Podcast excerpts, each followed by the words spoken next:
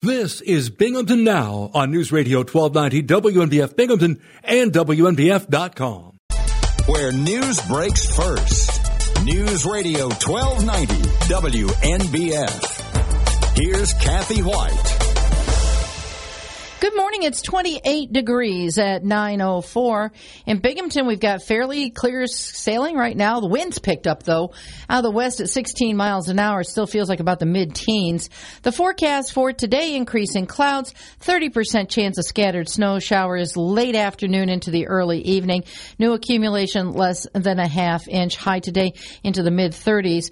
But road and utility crews from our area could be spending their weekend in western New York as they're they're getting some pretty substantial snow. New York Governor Kathy Hochul has declared a state of emergency for parts of western New York, and that was issued yesterday ahead of a potentially dangerous bout of lake effect snow. We got word that it began snowing in the Buffalo area at about 7:30 last night. Around quarter after 8, Associated Press reporting a foot of snow on the ground near Buffalo. The National Weather Service forecasts up to 4 feet of snow possibly falling through Sunday, which could paralyze the hardest hit communities including Buffalo with at periods of near zero visibility. Governor Hochul's state of emergency covers 11 counties with commercial truck traffic already banned on a stretch of the thruway. Interstate 90 had the truck traffic ban put in place about 4 yesterday afternoon. Equipment and personnel from all over New York have been mobilized to help speed the recovery and to respond to emergencies. New York State Police barracks down uh, in the upstate area of Hornell and Elmira have been put into action on standby with their snow equipment. Once again, the snow began falling in Buffalo about 7:30 yesterday. The National Football League says the Buffalo Bills home game Sunday against Cleveland Browns will be played in Detroit instead because of the weather. The Twin Tiers could be in for a little lake effect snow of our own for the weekend, but nothing like Buffalo, of course. In a hazardous weather outlook from the National Weather Service in Binghamton, forecasters say there could be a return of snow showers on Sunday as winds shift to the north northwest. Officials say snow squalls could be possible late in the morning on Sunday into late afternoon hours, creating more of a nuisance than serious issues for residents, but still could possibly be for some dangerous driving. National Weather Service says there could be gusty winds and low visibilities to deal with in the area that could make traveling hazardous during squall activity. Meanwhile, the forecast for the greater Binghamton area for Sunday did not mention any accumulating snow. WNBF First News Time 908. Reports from the Associated Press and other sources close to the case of the mass shooting at the Buffalo supermarket in May in an apparent hate crime say the accused Conklin teen is going to enter a guilty plea. Court records in Erie County show 19 year old Peyton Gendron is scheduled to appear on Monday, where he is reportedly planning to plead guilty to all New York State filed charges against him. The Associated Press credits the information regarding the potential plea to the lawyers representing the families of the 10 victims killed in the May shooting at the Tops Friendly Markets outside Buffalo. John Elmore, an attorney for the families of two of the 10 black people who were killed in the shooting, told Associated Press that Gendron's lawyers disclosed in recent weeks that he planned to plead guilty to all the counts in the state indictment and waive his right to appeal. Gendron is named in a 25 count indictment, and the victim family lawyers say it's expected that the white Broome County teen will be sentenced to life in prison without parole. Bear in mind, he is also charged with federal crimes that could carry the death penalty. Gendron allegedly drove about three hours from Broome County to Buffalo intending to kill as many black people as possible at a store he chose because of its location in a predominantly black neighborhood. Shortly before opening fire with an AR-15 style rifle on May 14th, Gendron posted documents online outlining his white supremacist views and revealing that he had been planning that attack for several months.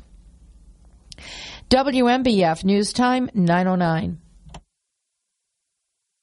We're recording. The WNBF Twin Tiers forecast for us, we're looking at Increasing clouds, a 30% chance of scattered snow showers, mainly very late in the afternoon into the evening hours. As far as accumulation, less than a half inch, if anything. Winds have been picking up. We've got 13 mile an hour winds, possibly higher today. Makes it feel a lot colder than the mid 30s for a high. For tonight, 30% chance of scattered snow showers, gradually becoming mostly clear, but we could pick up some new snow accumulation of less than a half inch, a low around 20. For tomorrow, sunny, a high in the mid 30s. Sunday, a slight chance of snow showers, otherwise partly sunny, high in the low 30s. Winds on Sunday gusting as high as 34 miles an hour.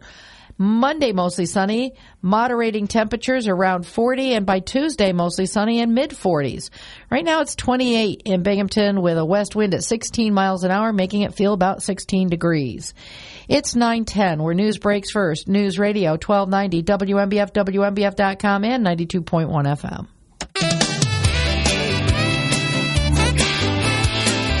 News Radio 1290 WNBF.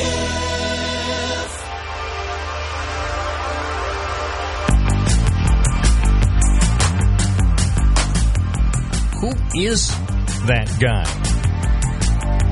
I recognize the voice, but for some reason he looks different. Bob Joseph. Oh, that guy. Bob Joseph live in living color on News Radio. In a crowded city, I call my home. Undercover on the edge, I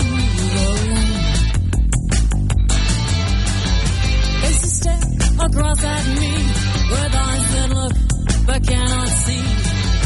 Out of reach, out of love, stepping out of bounds. Every day it's tomorrow, and I never know what's tomorrow. And a jolly good morning to you. Today's Friday, which means it's fun day with Bob Joseph taking as many calls as humanly possible. Operators are standing by 607 772 1290. Your call will be handled expeditiously.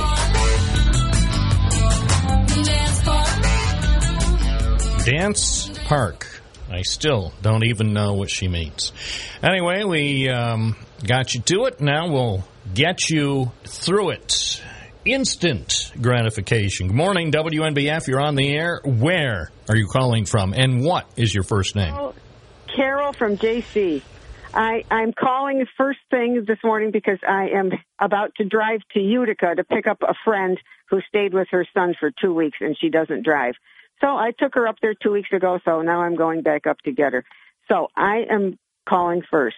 Anyway, I am calling to find out, no, not to find out, to tell you that back in 1977 and uh, the winter of 77, 78, from December to January, February, March, do you remember when we had that horrendous snowfall? People were they were finding people dead in their car in Buffalo because they were lost in the in the snowstorm. It was the most fabulous skiing uh, season ever. The 77, 78, no ice, great snow, and so much for global warming. And that was my reason for calling. And do you think the dinosaurs had some sort of a confab when they knew that the ice age was coming? Uh, yeah. things happen. Things happen. God is in control. You know, and I guess we could be in control sort of, but he's in control more. So uh that's what I basically wanted to say and uh I'll be listening to the stations for as long as I can get you going up Route 12. Okay. Well, drive safely. Um, when you're in Utica, order um, two Well, servings. actually, it's in it's in Westmoreland. It's like Yeah. a little suburbia. yeah, but you might be able to Oh, find. ahead. stop off at uh, you know the Chicken Riggy's hut. Get some chicken riggies. Where's are you making fun of a place like changing the words, or is it a real place? No, it's a real thing. Chicken riggies. Go get some chicken riggies. It's all the rage in Utica. And I'll so if you're to, uh, yeah, stop at some restaurant, a decent looking local restaurant, and see if they have chicken riggies. Well, I'll Because coming they're- on Route Five. Yeah, they're popular in the Utica Rome area. It's a pasta dish that's loaded with chicken, peppers, tossed in a creamy tomato based sauce. So if if you're up there hungry, look for a restaurant around Utica and stop in and say, "Do you have chicken riggies?" And they'll probably say yes. Westmoreland is the uh, municipality All right. or the area of West. Wait, hold on. Let me because let me just check on the Google machine just for a second. I'll punch the reason- Westmoreland The reason I remember Westmoreland is because of General Westmoreland. I think he was was he an army person? Marine? Yeah, don't know. get me just started. Do General. not, do not get me started on him. Uh, that's that, would be a whole different show, and I I want to have fun. I want to have fun today. Okay, in Westmoreland, there's a place called Midway Diner that has chicken riggies. Midway it give the Diner. address? Is it on Route Five? Maybe. Let me see. Let me see for you. It's on.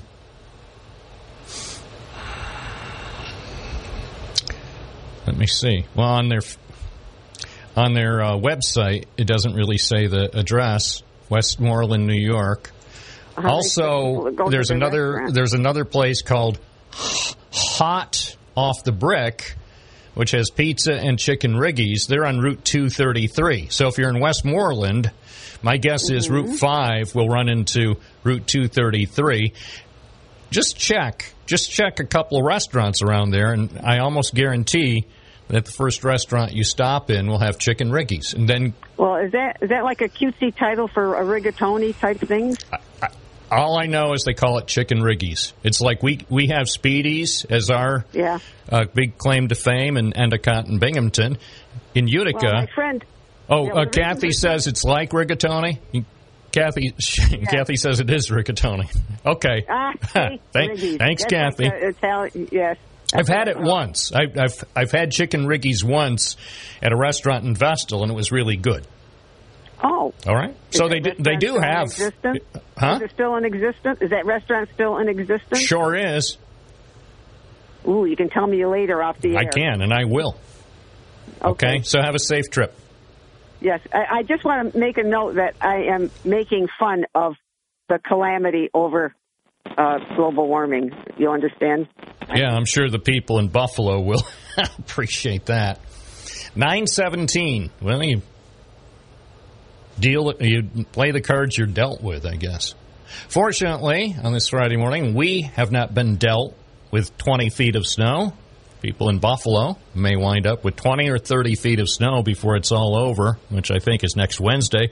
Join us now from Miller Motors in Vestal is Nick Tamaris. Good morning. Ooh, hey, Bob. Good morning. How are you? Good. Here, uh, some parts of Buffalo could get 40 or 50 feet of snow. Not inches, feet. Yeah, my son Nicky is a student up at uh, UB at Buffalo, and he was sending us pictures last night. Yeah, they're getting a little bit of snow up there.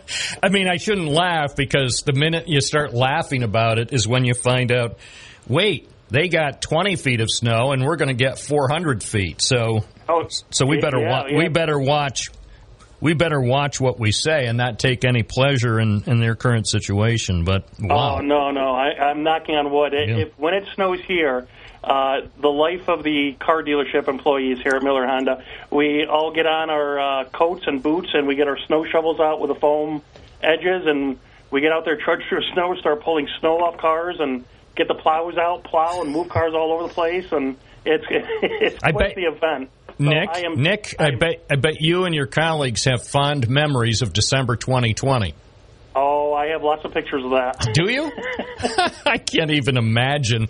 I know how tough it is to uh, uh, clear a driveway or clear an area around a single snowbound car. Well, you're talking lots and lots of vehicles, so the parking lots need to be plowed and the vehicles need to be dug out. Oh, I can't even begin to imagine. It it is quite the dance because you have to move cars, get people out there, make sure everybody's safe, and then you have customers coming in for the morning service drive to get their oil change, tires rotated. So you got to accommodate the customers, move the cars. So it's quite the uh, it's quite the dance all day long. Yeah, well, that's the thing. Even with a snowstorm, life doesn't come to a screeching halt. Things still need to be done. Now, speaking of snow as we look forward to the next, because winters around here typically last six to eight months. So just because we got just a little, little taste of snow a couple days ago doesn't mean we're out of the woods yet. So I'm guessing that there might be people in the market for certain Honda vehicles that get around really good on snow and ice. Oh my gosh, yeah, that is the big draw nowadays. You not only have folks out there with cars that their tires may not be up to par, the cars aren't starting right, or they're kind of groaning in the morning when you try to turn them on, or you just need to get up the hill. My gosh, come on in. We have Honda Pilots here right now. A great vehicle. They're they're tall. You see a great view of the road. You sit up nice and tall. You got the all-wheel drive system that just works fantastic in them. Uh, you can do a passport, which gives you two rows of seating with lots of storage in the back. My gosh, you even got CRVs, HRVs. Uh, there's a lot of cool stuff here that you, that you can get into. And and the last week, you know, people have been looking at the snow and they've been coming in and securing their new car. Pilots, passports, we have those out there right now, and we have great lease specials on those. And you even have a finance special on them. You can get rates as low as 1.9 percent financing on that. So a lot of good stuff happening, and we got those cars out there right now for you today. Well, there you go. You guys are, I'll, I'll say Johnny on the spot. By the way, is there anybody on the Miller Auto team named Johnny? There is, I'm sure there is. Yeah. you have a lot of people. I figure there has to be at least one Johnny on the team. My my dad, who's retired from the uh, Press and Sun Bulletin, we just did a full page ad of all the employees here for Sam, Sam Chinnavong's 25th anniversary here, one of our salespeople, and he remarked how many employees we have. And I telling my dad, I go, my gosh, we're we're big. You got to figure we have Honda, we have Honda Service, Hyundai Hyundai Service, the body shop over there. We have lots of employees, so yeah, we're definitely here to take care, take great care of you.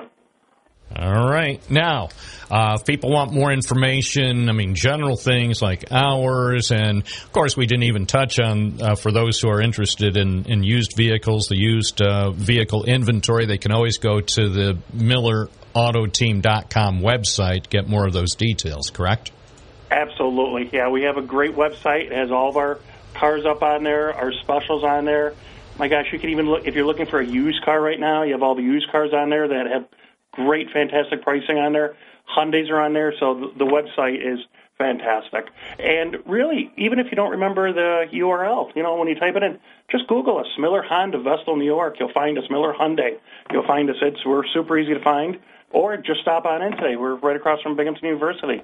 All right. Well, Nick Tamaris, I hope you and your colleagues have a great day today and uh, enjoy the weekend, too. Take a little time to relax and recharge for next week. It's a big holiday week.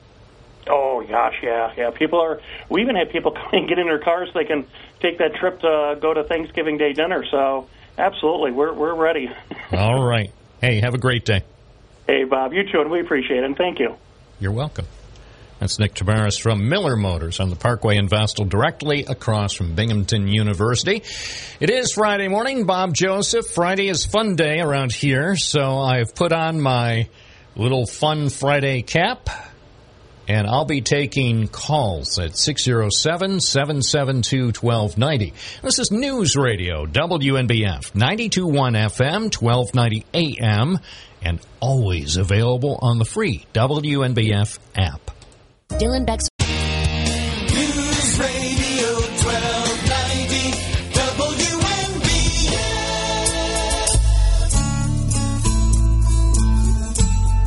WNBF. Bob Joseph live at 927 on News Radio, WNBF, serving America from a modest little studio in Binghamton, New York, also known as the Parlor City. You get a fast car. I want a ticket to anywhere. Maybe we make a deal. Maybe together we can get somewhere. Any place is better. Starting from zero, got nothing to lose. Maybe we'll make something. Me, myself, I got nothing to prove. All right, driving my fast car on News Radio, WNBF, because I'm a newsboy in a hurry. Gary from Binghamton's West Side. Good morning.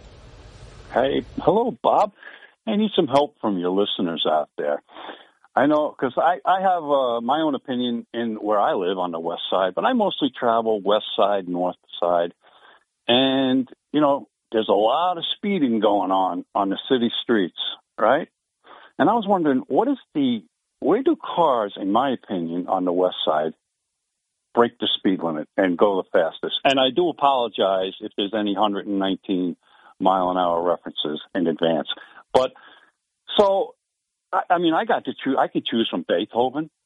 The cars are constantly speeding at Riverside Drive, Grand Boulevard, but that isn't my number one on the west side. My number one city street for where cars go speeding is West End Avenue.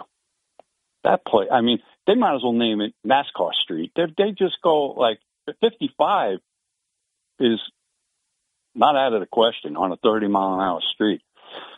And so I was wondering, like in the other parts of the city, maybe some of your listeners, you know, they know where the cars go faster. What's your experience driving around, Bob? Well, it's similar to yours. I wouldn't have guessed West End Avenue right off the bat before you Mm-hmm. before you divulged it. I was trying to think. So if it wasn't Beethoven, Riverside, or Grand Boulevard, uh, Those are three. They go fast on those streets too. They really, oh, Riverside Drive may as well be a speedway. They, you know, they should make that. If Route 17 now is Interstate 86, this could be like Interstate 986. So it would be, Well- you know, a connector, the Interstate 986 connector between Route 363 and uh, the Johnson City Circle. yeah, Get your kicks yeah. On wondering, yeah, that's- 986. that's, pretty. That's, I mean, they zoom over the bridge too once they get over the oh, bridge. yeah. So, Man, they love to speed. Yeah. Do you remember that we used to have a mayor? Her name was Juanita Crabb, and she put up signs that didn't last long. And maybe it was before you arrived on the west side, but she ordered signs installed that said, Don't even think of speeding on Riverside Drive. I, I don't remember those signs. Well, they didn't last long. Some people thought that um, it was unseemly because it seemed to, in the opinion of some people outside the West Side, it seemed like Riverside Drive somehow was special, and and you could think of speeding, say, over on Robinson Street on the east side, or State Street on the north side, or Conklin Avenue on the south side. But because Riverside Drive, some people speculated was some some kind of special, they had signs that specifically said don't even think of speeding on Riverside Drive. So they were um, quite widely criticized, and they were taken down after a short time. Well, I'm talking about city streets too. I just want to make it clear for people who Yeah, like to, well, this'll uh, be- suggestions. No river, no uh, Vestal Parkway. We No, know Vestal oh, Parkway. hey, the Vestal Parkway. Don't get me started on that. That's So that takes the cake. Right? gonna I say mean, that's, that's gotta be that's a whole week of shows there. But um, so between now and noon, uh, I I wish I came up with this idea, but Gary, I'll credit this idea to you, and I I actually will probably write an article about this next week based on what uh, people people submit. So if you talk about specific streets, in addition to the four that Gary has just mentioned, if you see specific streets in Binghamton where speeding or other driving skills or deficiencies are are more likely to be observed, let us know at uh, 607 772 1290. I think it's a great idea. And as I say, my plan would be to uh, do an article for WNBF.com. Maybe we'll list the 10 fastest city streets in Binghamton as determined by our listeners. Thanks, Bob. Have a good weekend. Thank you. The fastest streets, the fastest, the best streets to go speeding with impunity. What is this? Oh my gosh. Would you read please? Come on, you're you're on duty. Re, right, put uh, hold on, let me Which one do you want me on? Three? hold on. Wait, hold on. Tap tap that.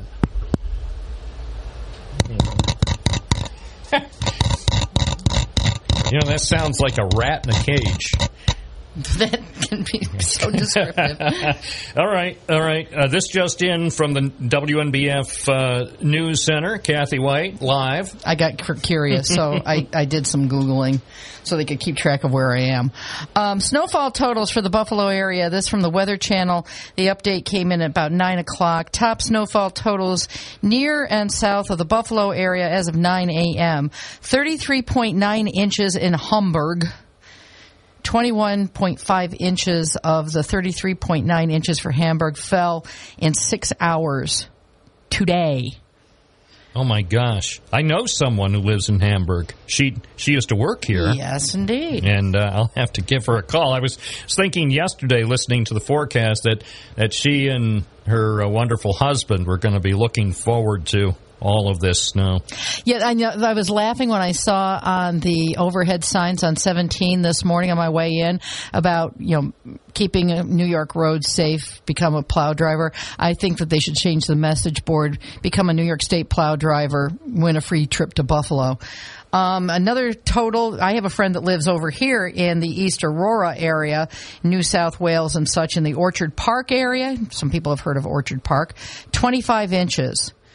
19.5 inches as of 9 a.m. in South Buffalo, a foot and a half at Buffalo International Airport. Further to the north, top total from a band that developed off Lake Ontario yesterday produced up to two feet of snowfall near Williamstown, New York. Right now, the hot spot is in Hamburg with 21.5 inches of the 33.9 falling in six hours today. Three inch an hour uh, snowfalls. Well, Sandy, I don't think usually goes on the air, but when I call her, maybe I'll call her during the uh, 10 o'clock news. Or you can call Dave at one of our stations out in Buffalo. Oh, that's true. I hadn't even thought about what are they like at uh, what's the is it it's still country right the WYRK country Yeah, I think yeah. maybe I'll call them both we'll have comprehensive coverage you know uh, Sandy she and I commiserated uh, I don't know if it was about 5 years ago they also received a major major snowfall and you know who I won't mention the former guy's name, but he was a former guy from Queens who served as governor for about a decade.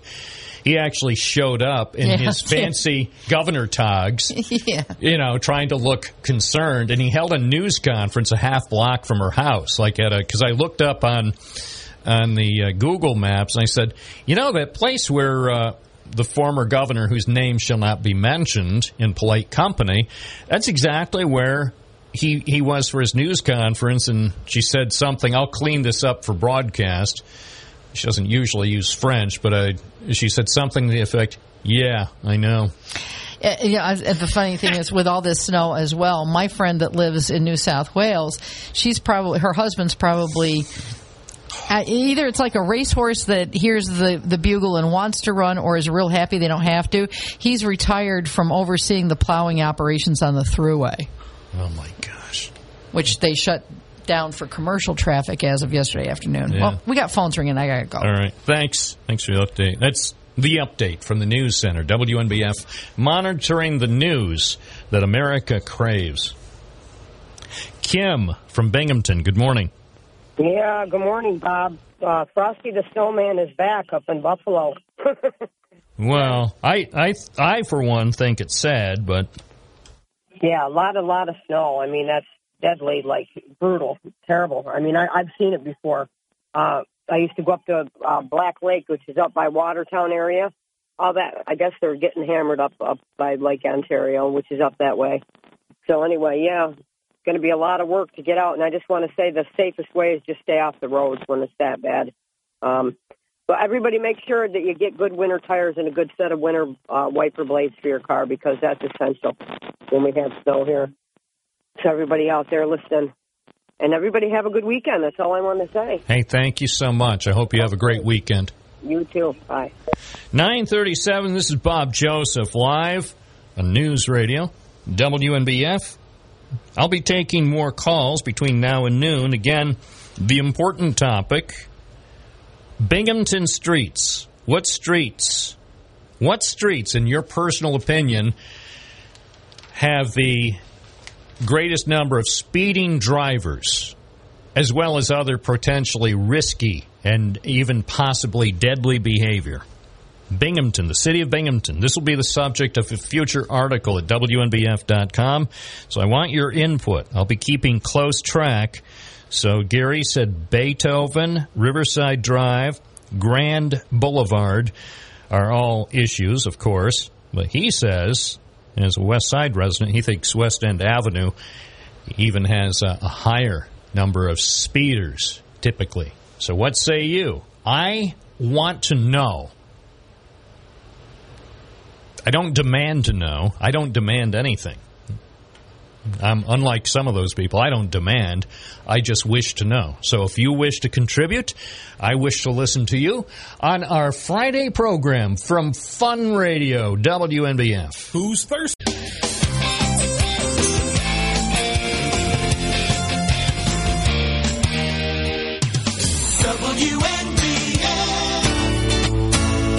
Friday morning, it is Fun Day with the Unreal Bob Joseph live for you on your most colorful radio station, News Radio, WNBF and WNBF.com.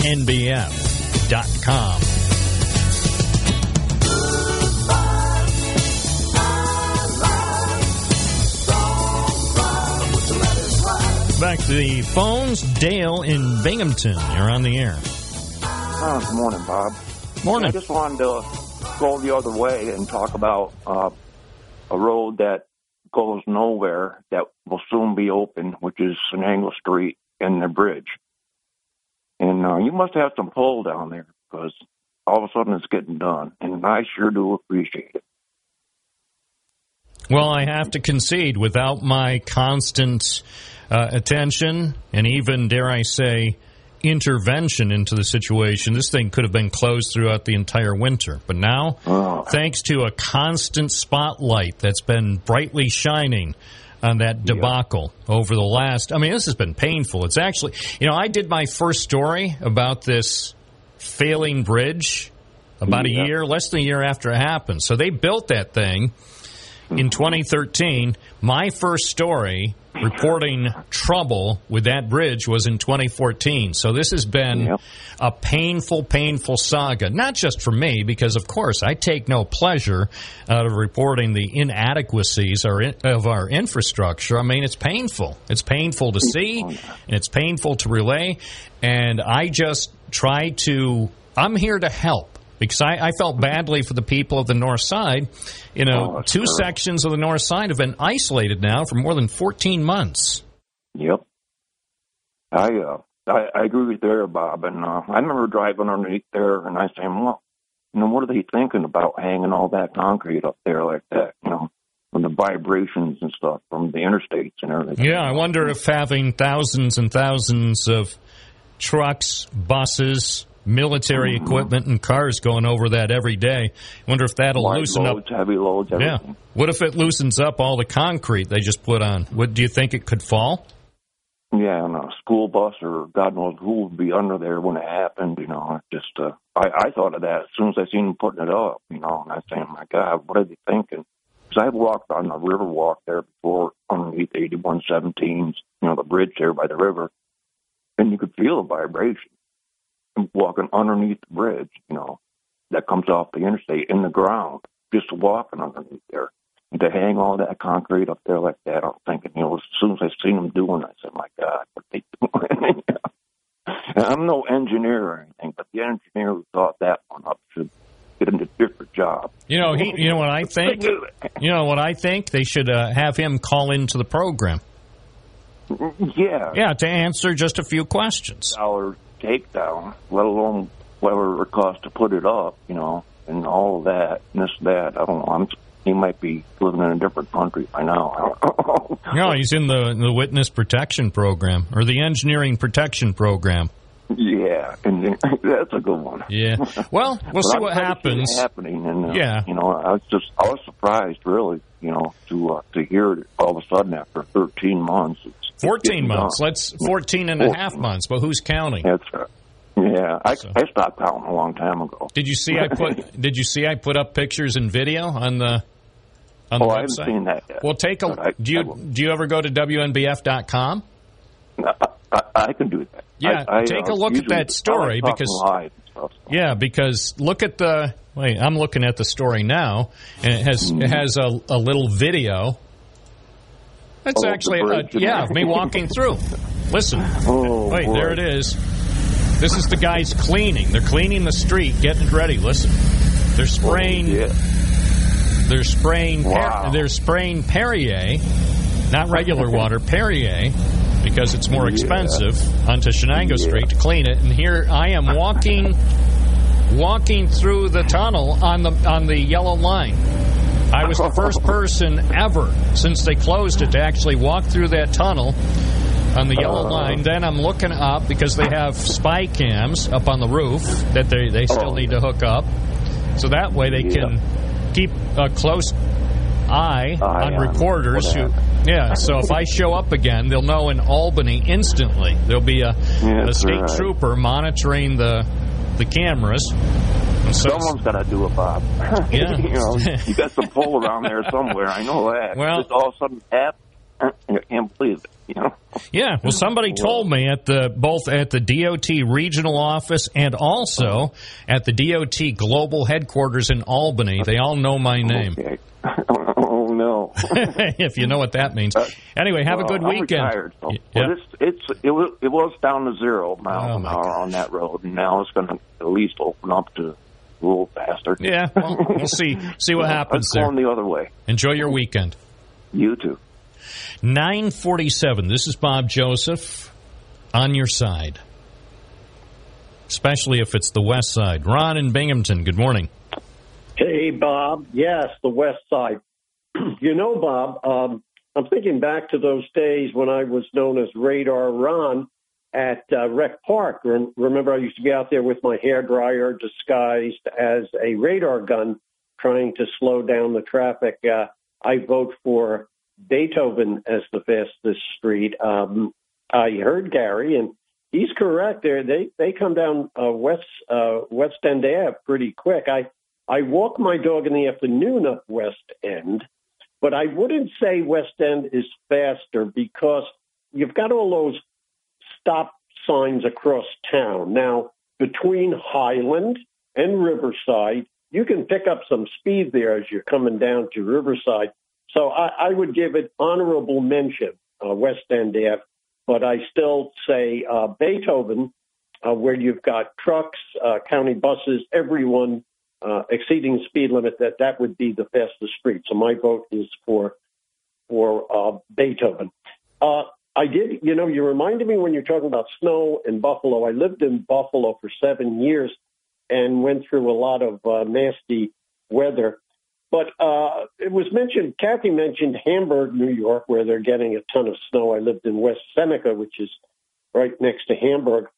Uh, do you know the story, speaking about that Eric? Do you know the, the famous uh, radio disc, disc jockey uh, story of Frank Benny? Are you familiar with Frank Benny?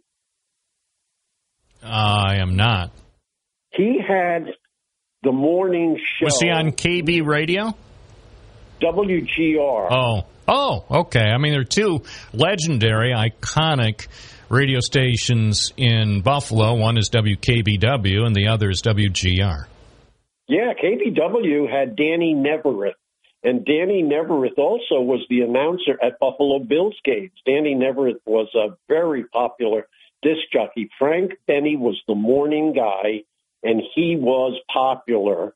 One day, Frank Benny left work, went to a local bank with something on his head, and robbed the bank. He got away with like $575. By the time he got back to his driveway, I think he lived in Williamsville, I'm not sure. By the time he got there, the cops were there and arrested him for robbing the bank. I see that. He did that in June 1971. Ha ha ha ha ha ha ha. And then they fired him. Well, but he came, he made a comeback.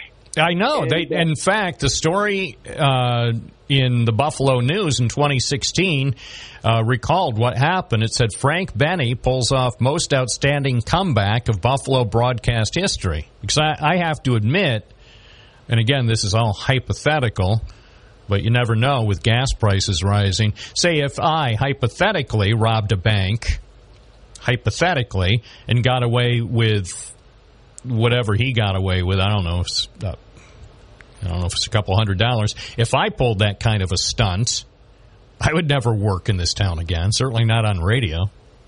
Yeah, well, you know, and and Bob, you know, when I heard about it, I I used to listen to him. I lived up there then, and I thought it was a joke when it was reported. Wait a minute, Frank. Ben- I mean, Frank Benny w- was big, um, and uh, on the radio, and you couldn't believe it. No, he went and robbed a bank after he left the station, uh, but he he was uh, adjudicated as temporarily insane.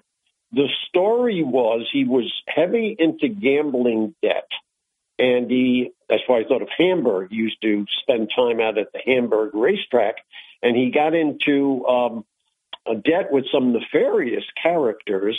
And uh, they probably said, come up with the money to show that he was uh, doing the best he could. He went out and robbed a bank. So it's an interesting story. He made a total comeback, was forgiven by by the general public. They they loved him, and uh, so I think if you went out and uh, took down the NBT Bank or you know the Chase Bank or whatever, uh, we'd forgive you. Uh, we'd we I mean we'd have to. We You know, we know you're what what I would do, you know, there's something there's something in the world of uh, litigation or criminal defense called either judge shopping or jury shopping. Judge shopping.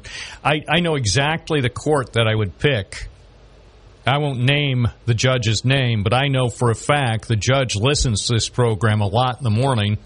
So if if a judge, again, who shall remain nameless, but who loves the program, um, that's that's the courtroom where I, I wish to be sentenced.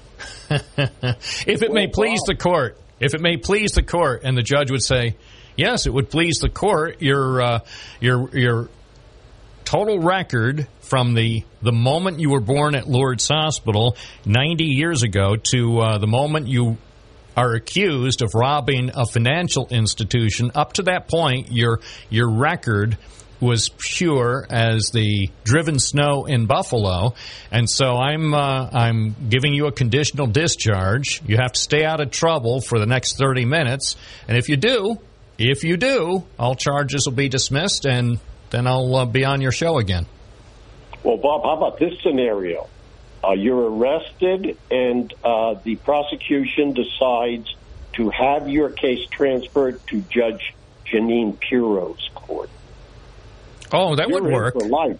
No, not Oh, necessarily. I mean, for all the bluster and all the antics and all the wacky, wacky commentary that that's transpired over the last three years, my guess is, even though we've never met, I, we have spoken. By the way, I, you know, back when she was um, a, briefly a candidate when she ran against Hillary Clinton for U.S. Senate, we we spoke uh, several times, I, I believe always over the phone. And to be honest with you, I'm, I'm going to find some of those tapes because I think they're in my archives of of the days when Jeanine and I were an item, sort of. I, mean, Ed, Ed, the relationship was purely platonic. I mean, professional, with uh, me posing as a journalist and she posing as a candidate. Posing as a journalist? Uh, well, I met her at Griffin Park at Tom Libous's steak roast uh, back then. Uh, she was uh, running against Hillary, and I, I stopped and said hello. Well, I I wasn't there. The only time I went to one of Senator Libous's steak roasts, and I normally never did. I mean, I might go to cover, but one time I had a relative who um, was a big supporter in, in local Republican circles, and my relative had bought uh, an extra ticket for the steak roast and invited me to attend as a guest. And so I do have this most pleasant memory of uh, a six foot, six inch tall governor slapping a, a slab of, well, I think it was medium rare, medium rare Yeah. steak from Maine's. Man, that was good. By the way, they, hey, they can never take away our memories. Appreciate your call. Thank you. It's 956 WNBF. More coming up. This is Fun Day. Friday is Fun Day with Bob Joseph on News Radio WNBF. Advantage Gold at 800 900 8000. Call 800 900 8000. Advantage Gold is not an investment advisor or a tax advisor. Consult with your financial advisor before investing. Bob Joseph with you on a Friday morning at News Radio WNBF Binghamton. It's 10 o'clock. Where news breaks first. News Radio 1290 WNBF. Here's Kathy White. Good morning. It's 10:04, 29 degrees overcast right now in Binghamton. You may be encountering some New York State Electric and Gas crews out on the Vestal Parkway West around the area of Castle Gardens. We had it about a half hour or so ago, a car go into a pole in that area with wires dangling and damage to the pole. There's not any impact directly to traffic. Just be aware that there had been emergency responders out there, and New York State Electric and Gas is our crews are going to be working on fixing that pole. For today, clouds, a 30% chance of scattered snow showers late this afternoon into the evening. New accumulation of less than a half inch, a high today in the mid to upper 30s. Waverly police are releasing the name of the man whose body was found at Waverly Glen Park on November 10th. Authorities say they don't suspect foul play in the death of 30 year old Thomas Bellows Jr. of Waverly. On November 11th, village police disclosed they had initially received a report of a suspicious vehicle in the park at 85 Moore Street the previous day on November 10th. Waverly police investigating officers responded to the park with the assistance of the Waverly Barton Fire Department, New York State Park Police, and New York State Forest Rangers who started a search and rescue effort in the park area. After a few hours, they found the man's body in the afternoon. There was no information provided as to where in the park Bellows was located, but numerous safety and emergency vehicles could be seen on the scene of the main drive off Moore Street. The park has several recreational areas, including pavilions, a playground, tennis courts, and a picturesque waterfall with hiking trails connecting to the bike and hiking trails of Two Rivers State Park. Police have not listed a cause of death. The investigation is continuing and the results of an autopsy pending. WNBF News Time 1006. Two Cortland County residents are accused of having drugs in their possession when the Cortland County Drug Task Force searched their home on Route 26 in the town of Taylor on Wednesday. 43 year old Elijah Clausen and 43 year old Rachel Norton are each charged with criminal possession of a controlled substance. According to a news release, members of the CCDTF with the assistance of the Cortland County Sheriff's Office, Cortland Police, and Homer Police, served a narcotics search warrant and found about 8 grams of crystal methamphetamine, packaging material, scales, and some cash believed to be proceeds from the sale of illegal drugs. Authorities put the street value of the drugs found in the raid at about $800. Police say Clausen is charged with felony criminal possession of a controlled substance and two counts of criminally using drug paraphernalia, which is a Class A misdemeanor. Norton is charged with misdemeanor criminal possession of a controlled substance. Both were released and ordered to appear in the town of Taylor court at later dates. WNBF News Time 1007. An inmate in the Broome County Jail is accused of doing a little shopping with someone else's credit cards. The Broome County Sheriff's Office says 21 year old Judy Benjamin is charged with two felony counts each of criminal possession of stolen property and identity theft. According to the sheriff's office, Benjamin, who is in custody of the Broome County Sheriff's Office of Correctional Facility, is accused of using a stolen credit card to make fraudulent purchases and remains in custody after she was issued appearance tickets to answer to the new charges at a later date. Officials did not say why Benjamin was initially being held in the county jail, how she got the stolen credit cards, or whether the fraudulent purchases were made after she was incarcerated.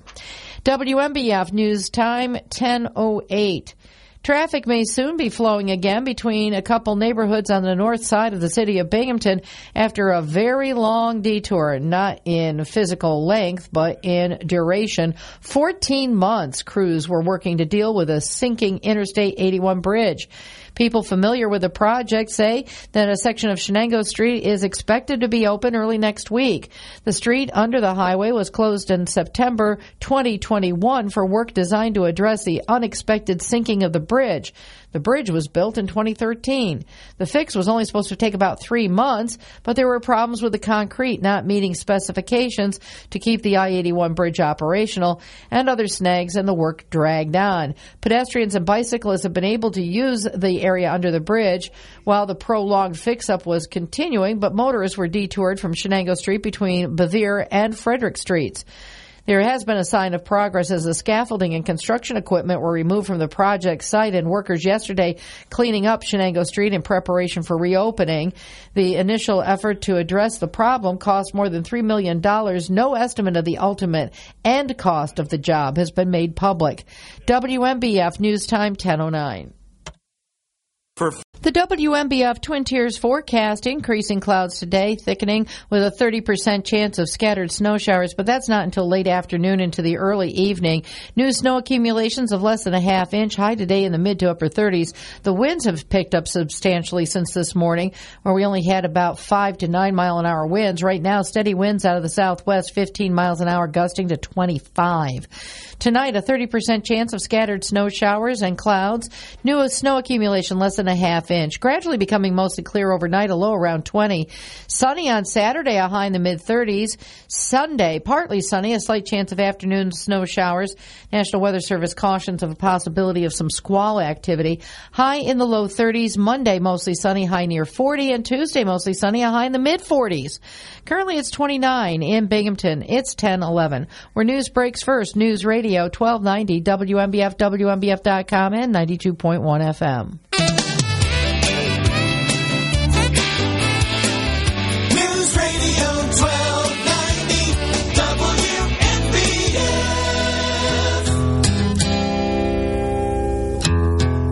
1290 WNBF. Bob Joseph live on a Friday morning at News Radio, WNBF 92.1 FM, 1290 AM, and streaming at WNBF.com.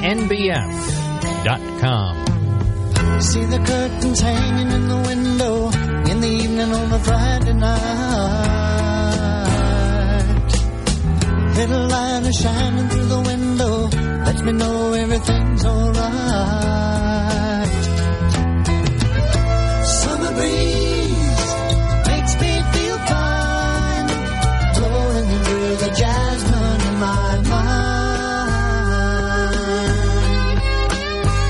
Only 214 shopping days till summer, so it's just around the corner. Bob Joseph, we will be speaking with many people over the next hour, and I hope you will be one of them. You can call us at 607 772 1290. We now go live to Hamburg in Western New York, home of America's most wonderful governor, and also home to uh, Gary Letterman and his wife Sandy. Good morning, Gary. Uh, good morning, Bob. How's everything in Binghamton this morning? Everything in Binghamton seems fine. Or things in, in your hometown of Hamburg? I I understand it's a completely different story. Well, yes. Uh, this morning, uh, Jim Cantore from the Weather Channel was at a Speedway convenience store gas station that is actually right around the corner uh, from where I live uh, here in the village of Hamburg. We're approximately where we live. We're about four miles uh, from the Lake Erie shoreline.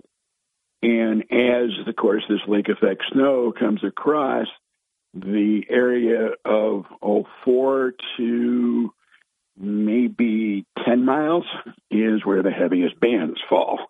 Um, by the time it, the warm weather gets picked up, warm water gets picked up, becomes snow and drifts over, and it starts dropping the snow. Now, this one uh, extends a little more further northeast than what they usually do, where the northern suburbs of Buffalo uh, don't normally get uh, as much snow as we do to the south. But in this case, this one is pretty extensive, uh, all the way down from the uh, well, basically from the Pennsylvania state line uh, up over toward Rochester is where uh, the heaviest snow is uh, seems to be falling right now. Well, I recall a few years ago, a guy back when he was still governor, before he had to leave early, and I won't mention that former that former guy from Queens' name. It's interesting how there are two former guys from Queens, and we try not to mention their name in polite company.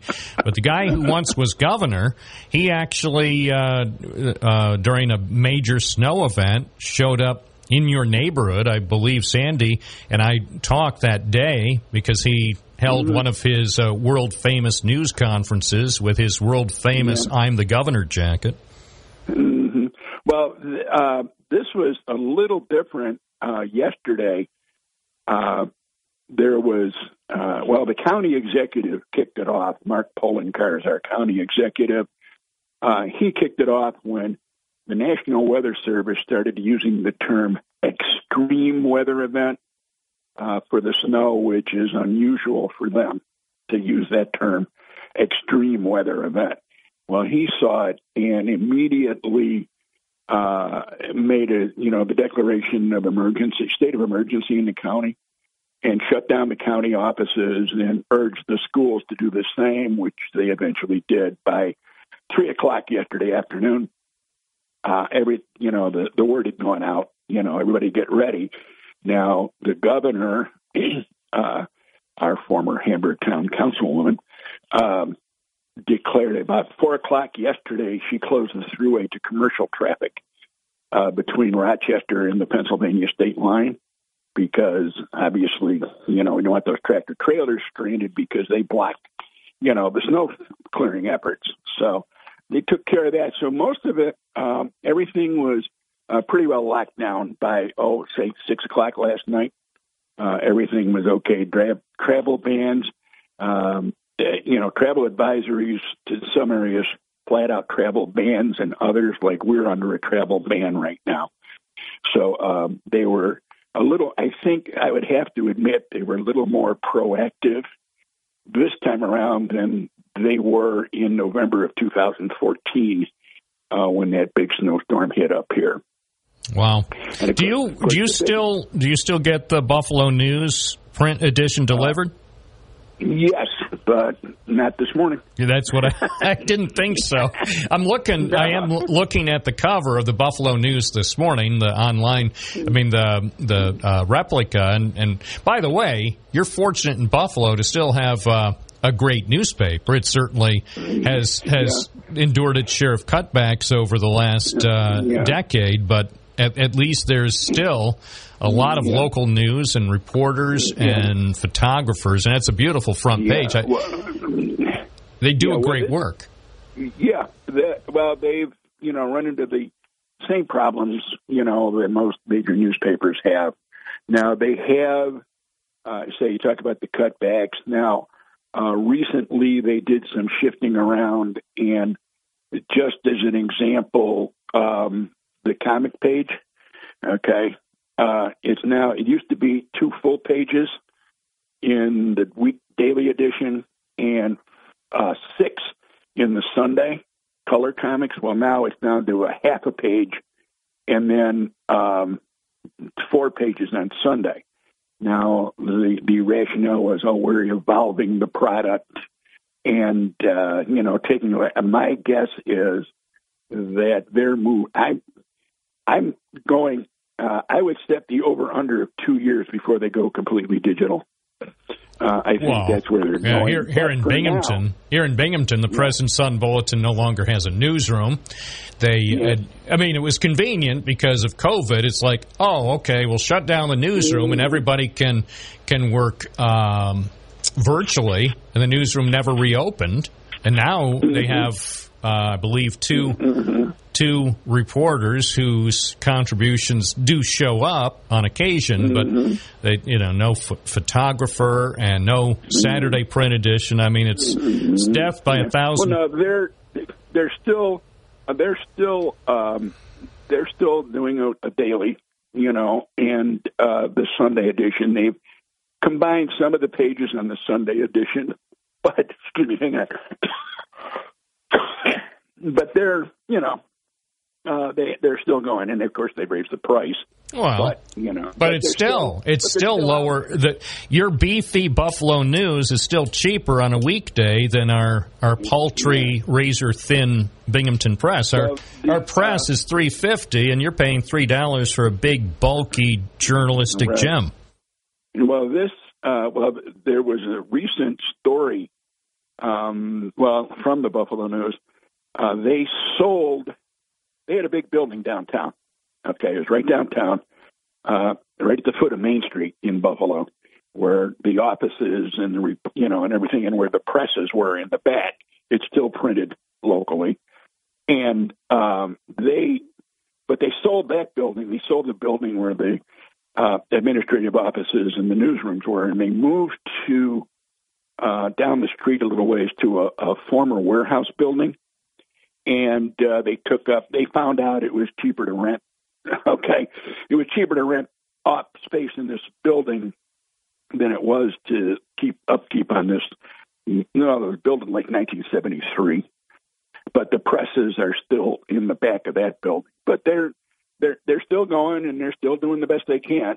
you know. Well, you know, all the know all the tough market, and Yeah. you know things are changing, and say more and more people are using the, you know, the digital version. Yeah, I mean, ultimately, ultimately, to be honest with you, I don't care. I mean, I'm a traditionalist, but I'm also a realist. I don't care if all newspapers, even effective today, went totally digital. I just want them to rehire the the reporters and editors and photojournalists that uh, that they got rid of. I mean, bring bring your newsrooms, bring your your content creators back back to work and I don't care you know pull the plug on on the print edition and then I'll still pay. I'll still pay the same uh, rates I'm paying to get print delivered. Just give me some local news. That's all I ask for Gary. Well, yeah. Well, with my subscription, um, I get well, I get uh, access.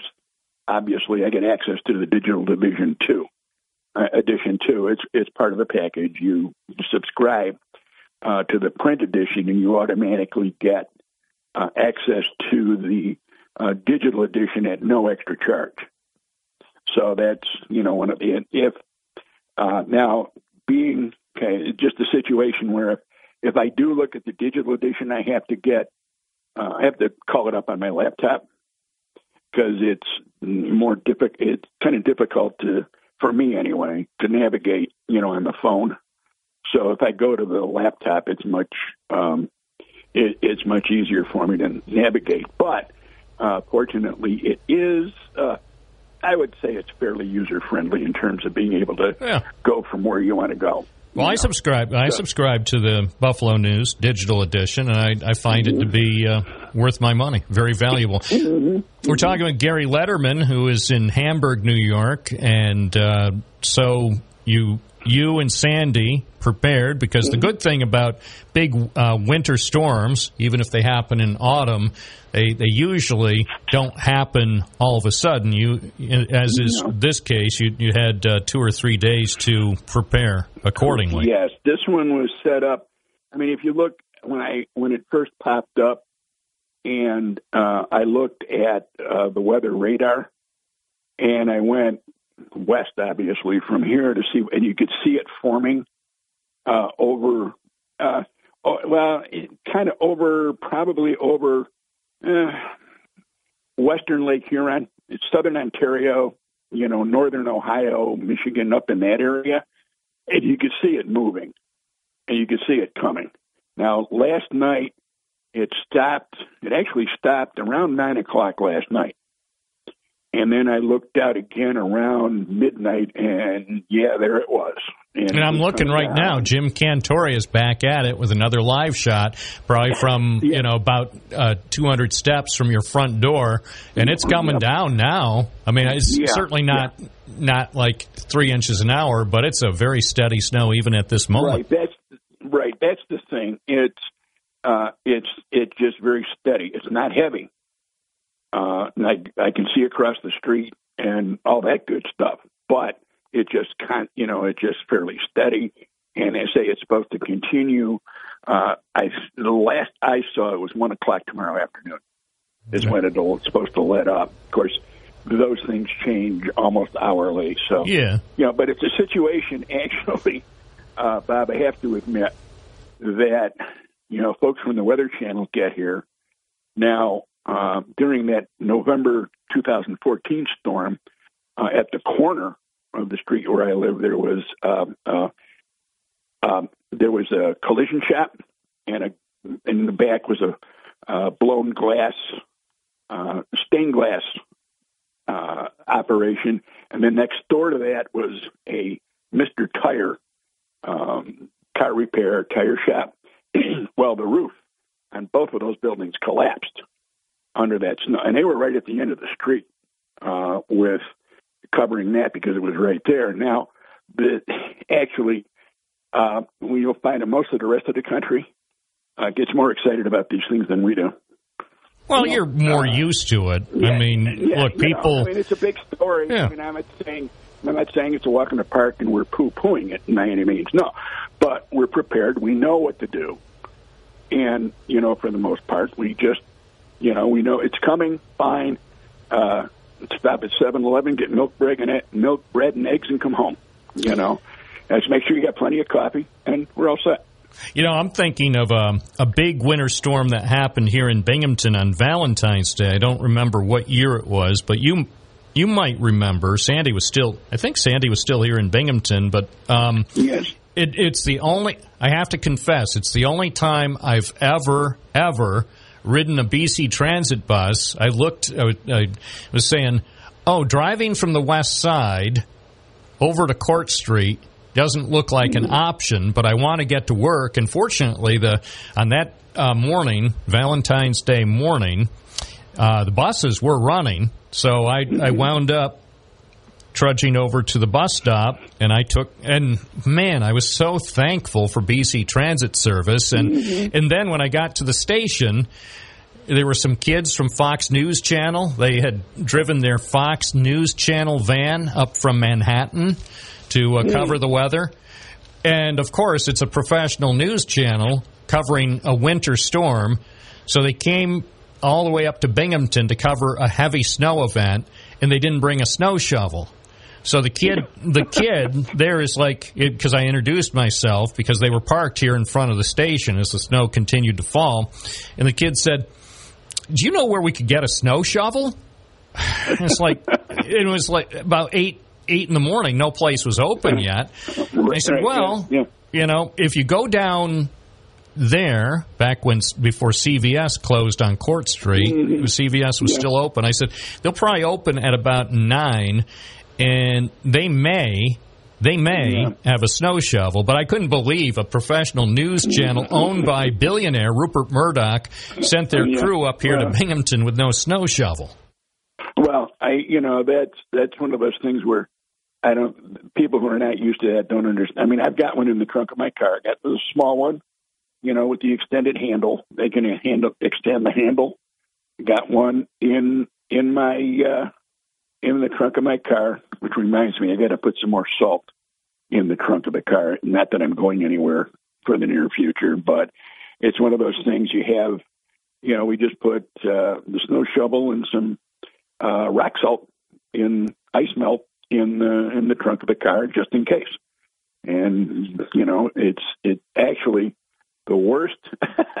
tell you the truth, the worst places uh, for me to get out of with my car was when we still lived in Binghamton, and you had the alternate side of the street parking. And I got pl- it took me probably ten minutes to get out one morning because of all the snow that had been uh, built up against the side of my car. Uh, that was the worst uh, I've ever had in terms of trying to get out of a snowstorm. Ga- Gary Letterman, right now in the middle of a heavy snow event in Hamburg, outside Buffalo, with his fondest memories of winter from Binghamton. it's funny. It's funny. Harder to get out of your driveway on Binghamton's west side than it is uh, out of your driveway in Hamburg. Yes. Well, right now, um, well, right now, I mean, I suppose if I, it was really necessary, if there was an emergency situation, I might be able to work my way out. But uh, if there was, I mean, say if there was a really emergency situation, I'd call some, I'd call you know, 911. I'm not going to try and do this myself because even if I did, got out of a driveway, the roads, okay, fine. You know, uh, the roads are, I mean, the roads are, they can't keep up with it, you know, uh, at this point. They, a matter of fact, I would not be surprised if at least within the village and the town, they're not even trying. They're just waiting for it to clear up.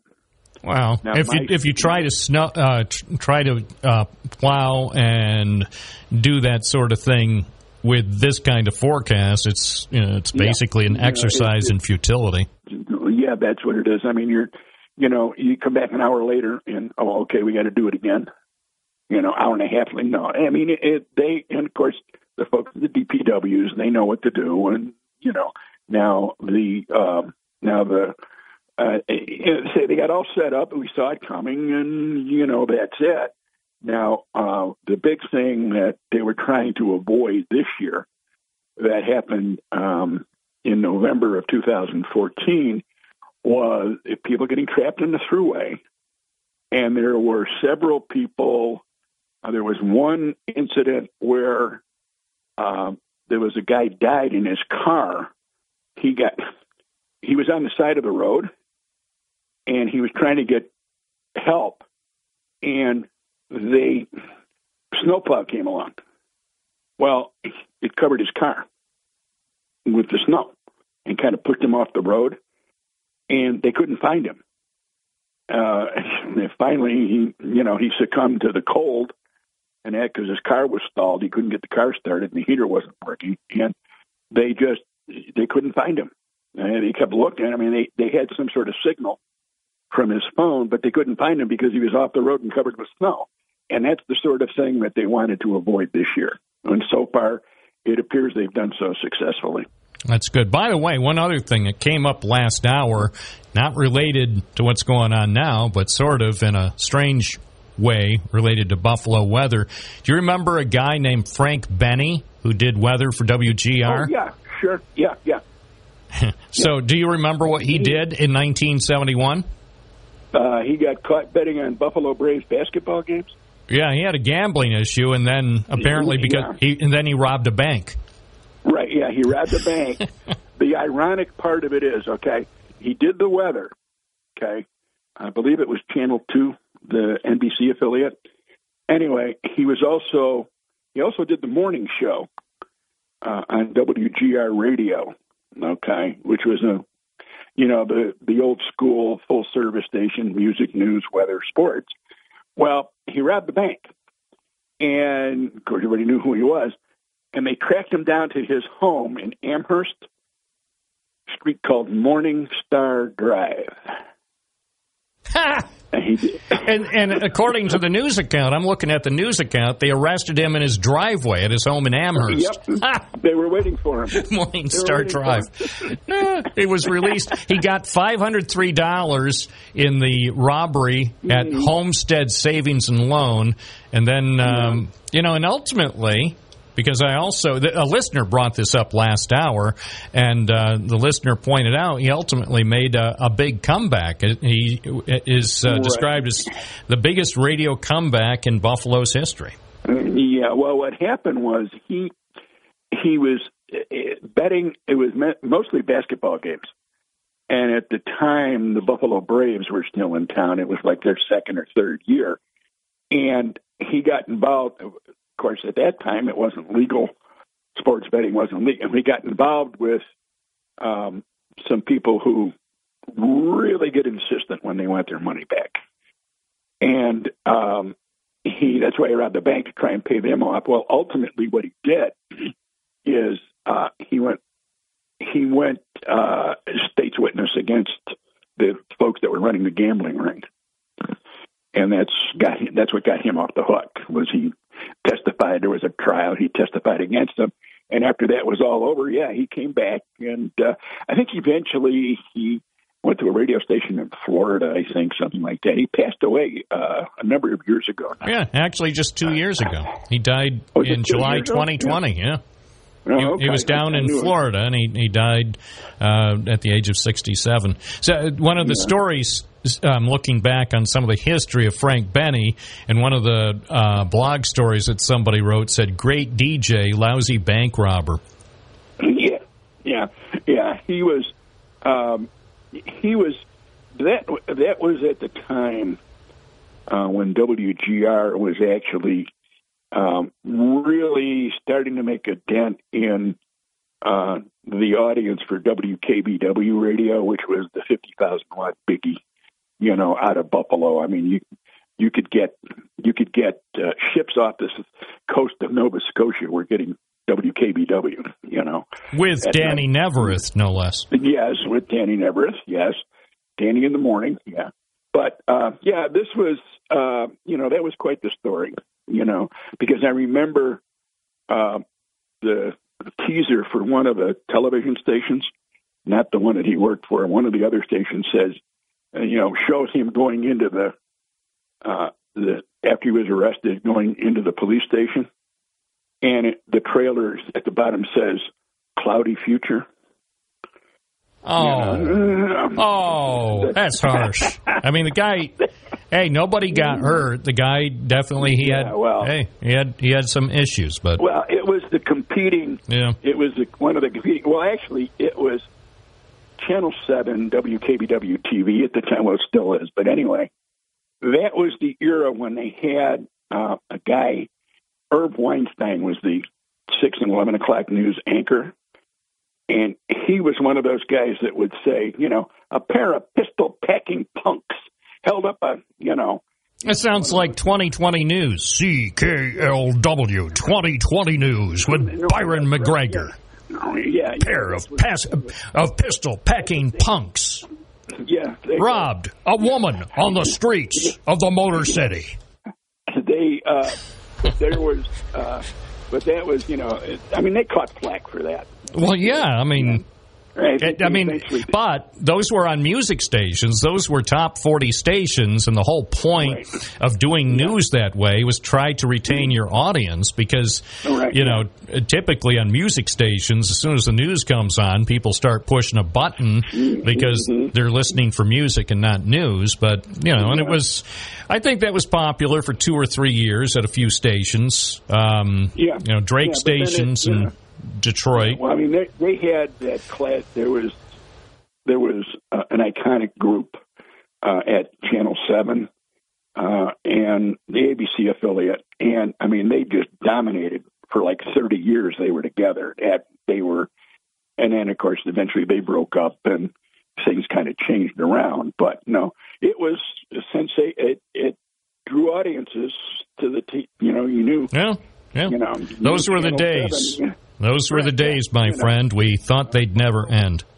right buffalo blaze buster battle Gary Letterman, thank you so much for your time, and I Oh, wish wish you and Sandy well this weekend. Right okay good enough we'll we'll take it easy thanks for calling Thank you. And that is the story from Hamburg, New York, making contemporary news. 1038. This is Bob Joseph live on News Radio, WNBF 921 FM, 1290 AM, and streaming at WNBF.com.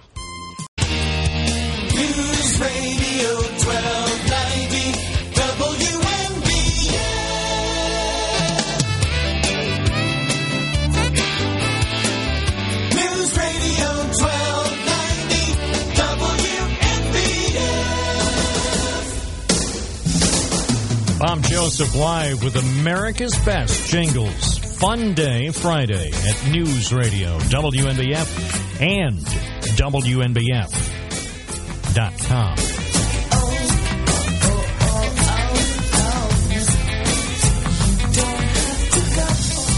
Sharon in Binghamton, good morning. You're on the air. Hey, good morning, Bab. Bab, first of all, I want to just tell you I love that walk that you did over there in uh, Endicott and Round Top. It was really nice. You were you were the only one up there, I think, and it was a beautiful view up there, isn't it? Oh, it's magnificent. I just love it. I saw that video. But hey, the reason I did call is I want to make sure I tell the Binghamtonians, the Binghamton people, that because of Thanksgiving week, there is no yard waste the 21st, which is this coming Monday. There's no yard waste picked up the 21st. And everybody eh, that has garbage the rest of the week, except for the east side. Okay, east side will be picked up. Everybody else will be like one day earlier. Okay, so in other words, anybody that has garbage picked up, you know, on Tuesday it will go to Monday, and Wednesday goes to Tuesday, you know, and things like that. But Thanksgiving Day, the people are all off from the city, but the east side is going to have a crew. They're going to have a crew from DPW that will pick up east side garbage. Isn't that nice? I think that's uh, very nice. And if you if you so if you have a big dinner, you have a bunch of stuff, and you have a lot of garbage, make sure you pack it the right way, like we do in the city of Binghamton, and put it out right after you eat Thursday evening, because it will be picked up Friday. And that is definite, because I just talked to one of my so-called brothers at DPW, and uh, oh, by the way, I just want to mention something else. Part two of of uh, talking to city people downtown and in in city, city people are getting calls where people are calling and it's Thanksgiving, Bob, so I thought of this, you know, during this period of time. When someone calls somebody in the city, please don't yell and scream and swear at them. They didn't make the rules. You know what I mean? I know that this is happening and somebody one time uh, downtown asked me if it wasn't the mayor, but somebody asked me downtown, a worker, a little gal on a desk said, you know, I hear you on, on, on the Bob Joseph show and everything. Could you kindly mention for the public not to call and scream and yell and swear at us? I said, oh my. I said, they do that? She says, yeah. And you know, they don't make up the rules. So be kind, people. Put the word, you know, in a very professional way when you speak to them the other soul at the other end of the line didn't make up the city rules or the rules at all. So, you know, be kind to them and listen, and they will take care of your issue. How's that, Bob?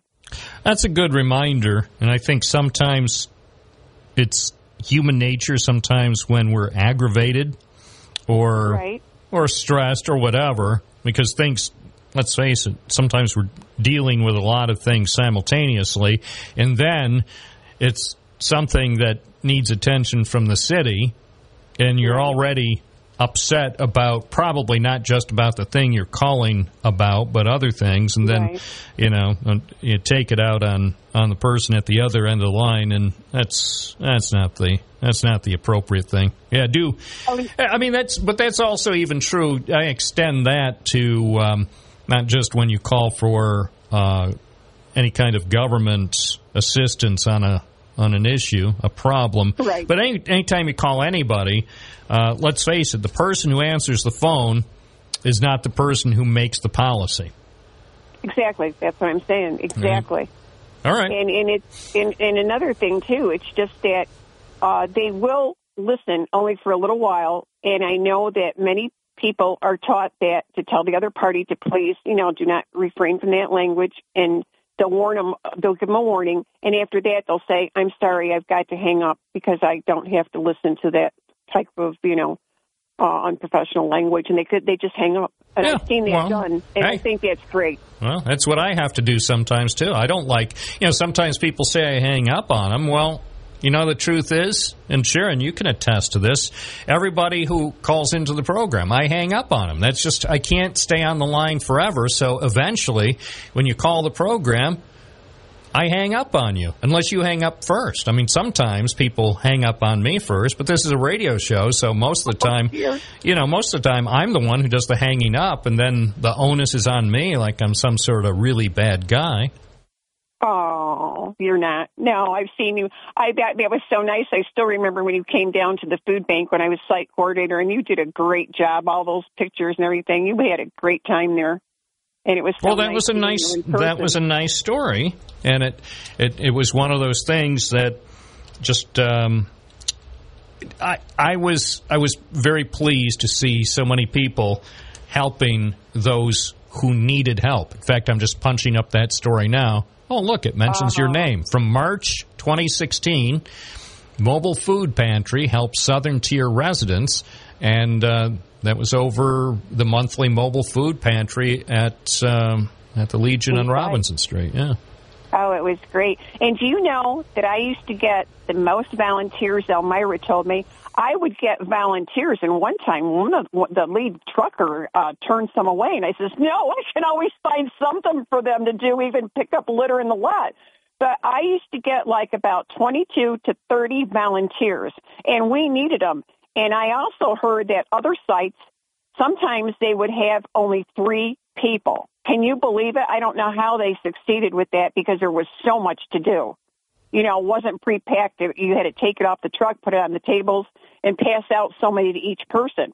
And it was bunch. You saw it was a bunch of different foods, but I had between 22 to 30, 30 uh, volunteers, and I don't know how a truck can run with two or three people. Yeah, no, that's that's tough, but somehow they make it make it work. Sharon, thank you for your call. Hope you have a great weekend.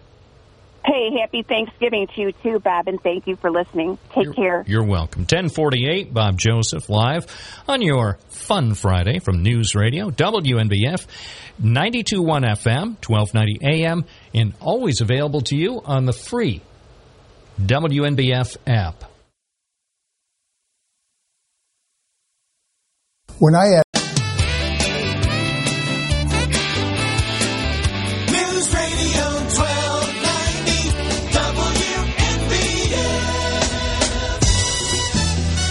1051 WNBF with Bob Joseph. The question du jour is What is the street in Binghamton where the most drivers speed?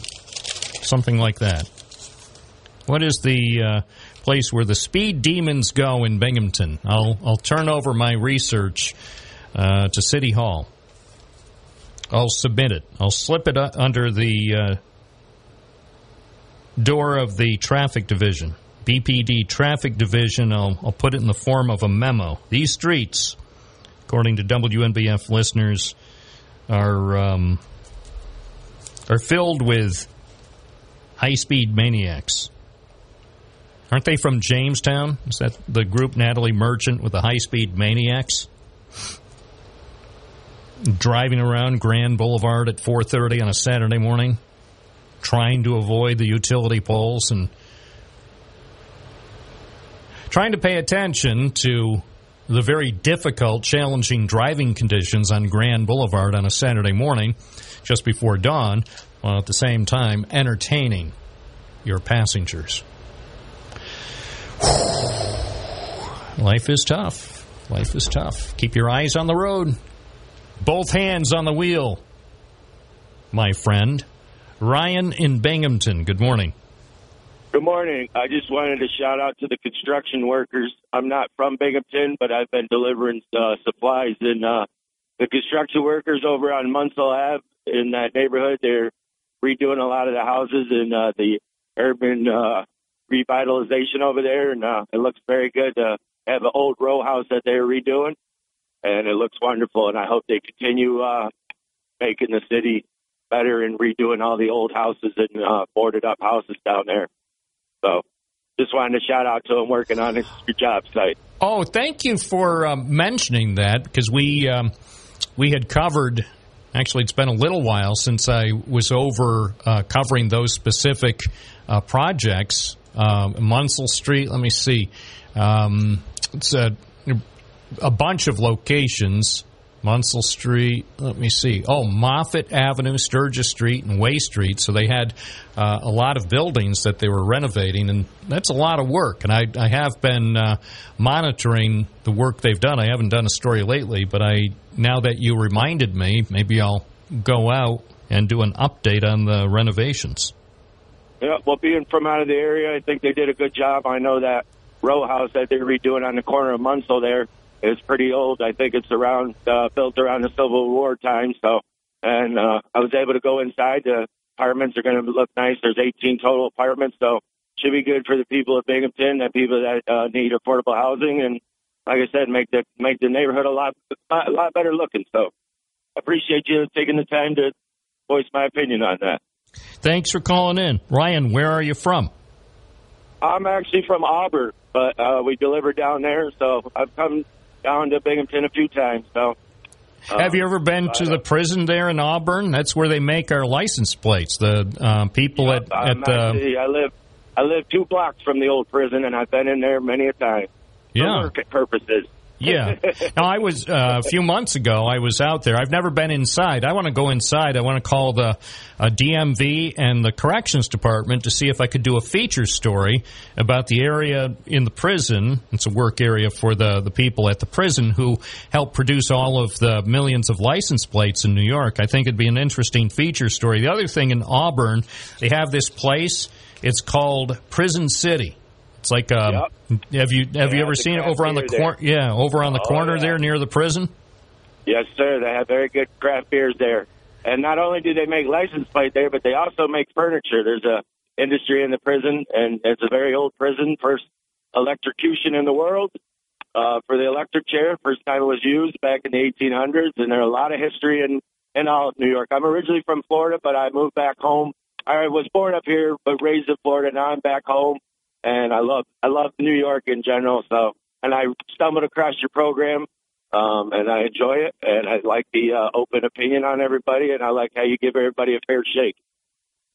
Well, thanks for your call. Thank By you. the way, when the last time I was in Auburn, we drove around some of the beautiful neighborhoods in in the Auburn area. I was so so impressed with some of the historic homes. Some of the homes are are beautiful, and the properties are are very well cared for. Well, maybe some of you Binghamtonians will come up to the Finger Lakes area. There's lots of wineries and the lakes around there, the Finger Lakes. So it's an, it's not that far of a drive, but it's nice in the summertime, and it's just it's nice, and it's a good nice Friday. So, I'm, like I said, I'm glad I stumbled across the program, and everybody have a wonderful weekend and a great holiday. And on the last point, it's easy to it's easy to be a decent person, like that woman was saying. It's it's very nice and easy to be kind. So I think that's a good good message to everybody out there. Be kind to others, show respect to everybody. So I like that. So thank you very much again. Thank you, Ryan. Have a good weekend. Bye bye. 1056, Bob Joseph with you here on News Radio, WNBF. More coming right up. I hope you'll be one of our callers on this Friday morning. Yeah, it's fun day at WNBF. First, On WNBF Binghamton, it's 11 o'clock. Where news breaks first. News Radio 1290 WNBF. Here's Kathy White. The National Weather Service is calling for increasing clouds for us for today with some scattered snow showers this evening. New snow accumulation of less than a half inch and a high today in the mid to upper 30s. Road and utility crews from the southern tier may be spending their weekend in western New York as that region has been preparing for the past several days for a potentially crippling snowfall. New York Governor Kathy Hochul has declared a state of emergency for parts of western New York ahead of the potentially dangerous bout of lake effect snow.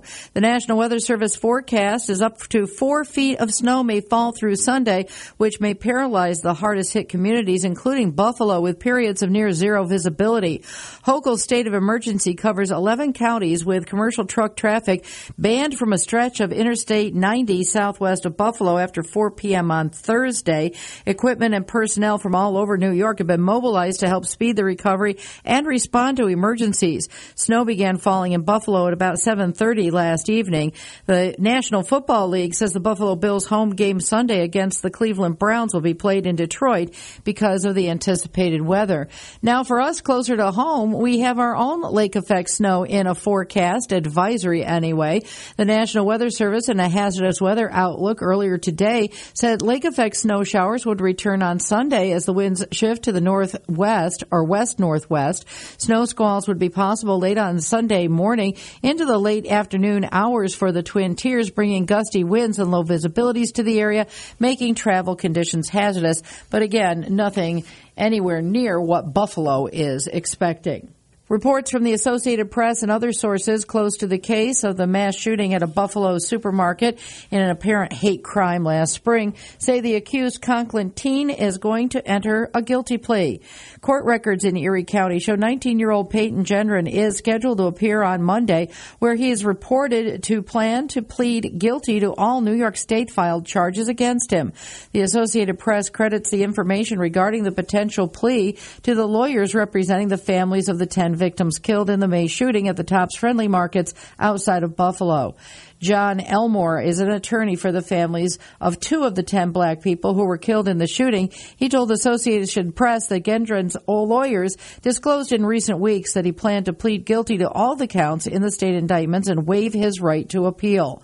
Gendron is named in a 25 count indictment, and the victim family lawyers say it's expected the White Broome County teen will be sentenced to life in prison without parole.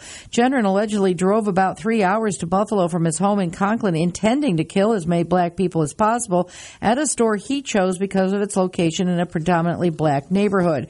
Shortly before opening fire with an AR 15 style rifle on May 14th, he posted co- documents that outlined his white supremacist views and revealed the attack had been in the planning works for months. Traffic may soon be flowing between two Northside Binghamton neighborhoods after a 14 month long detour while crews were working to deal with a sinking Interstate 81 bridge. People familiar with the project told WNBF News a section of Shenango Street under the highway was going to be reopening soon. The street was closed in September of last year for work designed to address the unexpected sinking of the bridge, which was constructed just in 2013. The fix was supposed to be taking about three months to complete, but problems with concrete not meeting specifications to keep the I 81 bridge operational ran into snags and the work dragged on. Pedestrians and bicyclists have been able to cross under the bridge while the prolonged fix up was underway. Motorists were detoured from Shenango Street between Bevier and Frederick Streets. A sign of progress, scaffolding and construction equipment have been removed from the project site. Workers on Thursday were cleaning up Shenango Street in preparation for reopening. A September update from the State Department of Transportation indicated the street was expected to be open to single lane traffic by the end of the year, if not sooner. The WNBF Twin Tiers forecast. Increasing clouds today, a 30% chance of scattered snow showers in the evening, a high in the mid to upper 30s. New snow accumulation of less than a half inch. Tonight, a 30% chance of scattered snow showers and clouds before becoming mostly clear. Low around 20. New snow accumulation of less than a half inch. Saturday, sunny and a high in the mid 30s. This is where news breaks first. News Radio 1290, WNBF, WNBF.com, and 92.1 FM.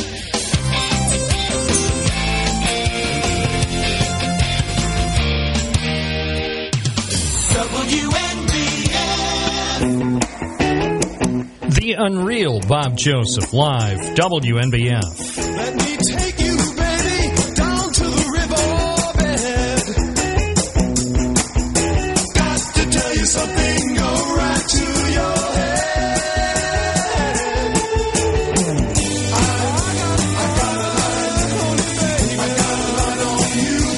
607 772 1290. That's a line for you.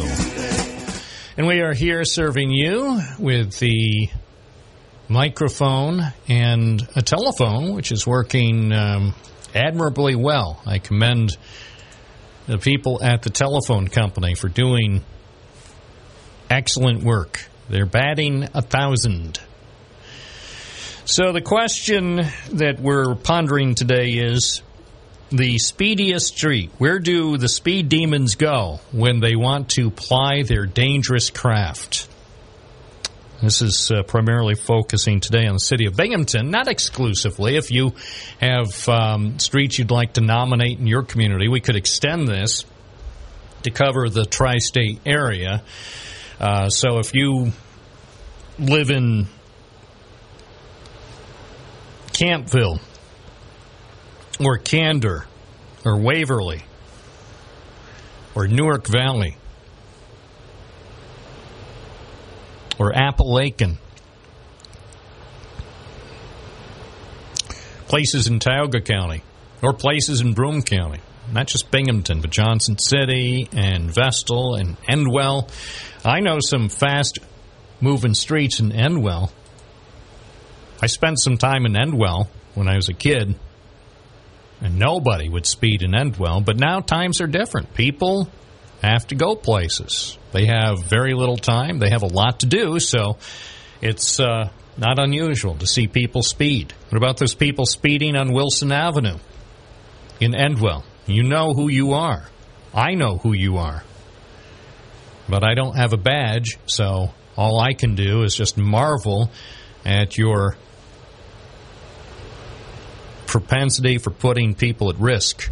607 772 1290. So high speed streets. Focus primarily Binghamton, but not exclusively. Jesse from Owego writes Talcott Street in Owego has now become the high speed place in Tioga County. He says they can give the city of Binghamton a run for their money. I think it's true. I've been on Talcott Street. And the speed limit, the posted speed limit on Talcott Street in Owego is 30. But seriously, aside from me and Jesse, who actually obeys the speed limit? Am I right, people? You know, I say enforcement. I say speed cameras. Lots and lots of speed cameras and radar traps. Bring back radar traps, the old fashioned radar traps. Not only do you make the streets safer, but you generate lots of revenue, and that means property taxes will come down. We go to the phones now at 1113. Hi, WNBF. You're on the air. What's your first name and where are you calling from? Selena from Binghamton, Fast Street topic. Hey there.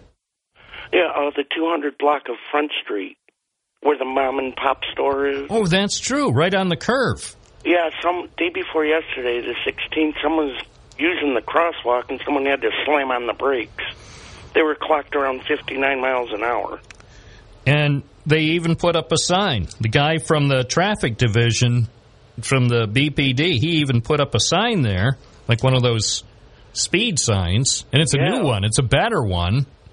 And Yeah, uh, every time I go past there, you know what it displays when I go past? Huh. Three zero. When I go past, it it says 2-9.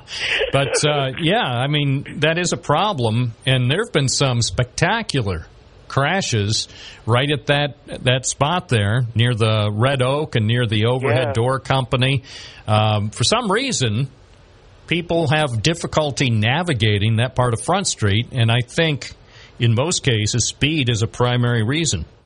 Yeah, the, especially that crosswalk right at the mom and pop store where it sells 370 a gallon for gas. Someone almost got killed day before yesterday.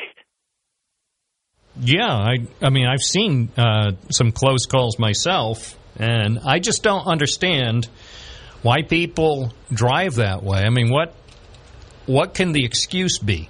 I don't know what their excuse is, but it, it can't be a good one. No, I'm looking at uh, a picture. The last time I was over there for a bad crash was on February 22nd, 2020. So it was about two and a half years ago. A red pickup truck slammed into a silver sedan, and three people were hurt in a head-on crash. Happened on a Saturday night, right near in front of the Red Oak Diner when it was still open. Yeah, do you remember when they remilled and paved Front Street to make the road lower for that bridge? I do. Ever since that happened, people use Front Street as a racetrack. Yeah, that area near um, the health department. Yeah, They should put up. Uh, they should 25 Front Street. Yeah, that's where they- that's where that's where they start racing. That's Yep. when they that's where they start, and then it ends up all the way up past the Red Oak, and people. One day, someone's going to get killed. Yeah, I'm surprised. That crash that I mentioned uh, from 2020 uh, with the uh, wrecked vehicles, I was shocked that nobody was fatal, red fatally pickup? injured. Was that red pickup a Ford? Let me see. No, it was a Chevrolet Silverado. Oh, okay. But the the car the car that he smashed into was a Saturn Ion. Oh, that's I got that. Yeah, that's what it was. Yeah, So- and it's- Yep, the, Wait, hold on. The ion, the ion was the victim. Right, right. Yeah, the guy the guy in the pickup truck I think was um, driving like a bat out of Hackensack. Yeah, and I know. It took, it took out the gas station too. Yeah, actually, listen. That's the cops talking. Yeah. You can hear the cops. They're saying something like, "That guy in the red truck was driving way too fast." Yeah. It, it, it took out part of that gas station, the overhang. And not that one. No, that was a that was a separate one. This they both vehicles in this case stayed in the street. This was right in front of Red Oak. Oh, it's That one, always yeah. just a, not even a block up. Yeah, yeah, because I can oh. see in the video, I can see looking down the street, I can see the one stop and the gas prices. If I can make out, it's a little little fuzzy in the video, but it looks like the gas prices were about a dollar ten a gallon. Yeah, now it's three. It's Oh, my gosh. three eighty now. Yep, those were the days. Just like you say, those were the days. Yeah. we'd never end. Yeah, we thought they'd never end. I appreciate I your call. you I want to wish you a beautiful Thanksgiving, and I love you all here at WNBF. Thank you, Selena. Bye. It's 1117. This is Bob Joseph on your side. I serve at your pleasure. So if you are no longer pleased with my service to the community, let me know. Let me know, and I'll collect my stuff in a little cardboard box. And then start my Thanksgiving celebration early. 607 772 1290. Email bob at WNBF.com. Where do they go too fast? Front Street, Beethoven, Riverside, Grand Boulevard. You tell me. Of course, we had the mention there in a Owego from Jesse, Talcott Street. Good morning, WNBF. You're on the air. Uh, what's your first name? Where are you calling from? Hi, hi, Bob. Sandy from Port Dick. Hello. I just want, I'd like to nominate Front Street also. I use Front Street quite a lot, and I think people really, even though it's 40 miles an hour posted, people don't pay attention to that. They go a lot faster, and they're racing from one red light to another, so they don't really get there any faster. But anyway, um, I think part of the problem is, uh, you know, the Broome Broome BCC students when they're out. I mean, they they go like crazy. Um, they're young and they're fearless. And uh, anyway, uh, but I want to rec- uh, to commend the DOT or whoever put the red light with the eh, right arrow up by uh, 12A because there was uh, a lot of accidents at that intersection before they straightened out that light and put that uh, right turn arrow, red, green, and yellow there. It, it made a big difference. And uh, so that's all I have to say, and I hope everyone has a wonderful Thanksgiving. You as well, Sandy, and I hope you enjoy your weekend. Thank you. You too. 1119, Bob Joseph with you, serving our community. I have been. Eh, I enjoy this. I enjoy communicating with people. A lot of calls this morning. Lines have been very active. If you haven't had a chance to call yet, and you don't have to talk about traffic, maybe you want to talk about turkey. Did you get a turkey? Do you want a turkey? Will you have something other than turkey on Thanksgiving Day? Hey, the uh, the options are limitless. Just because Thanksgiving is always associated with turkey doesn't mean you must have turkey. You have turkey and something else too. 607 772 1290. The email address is bob at WNBF.com. We are serving you at 92.1 FM, 1290 AM, and always available free on the WNBF app. For 15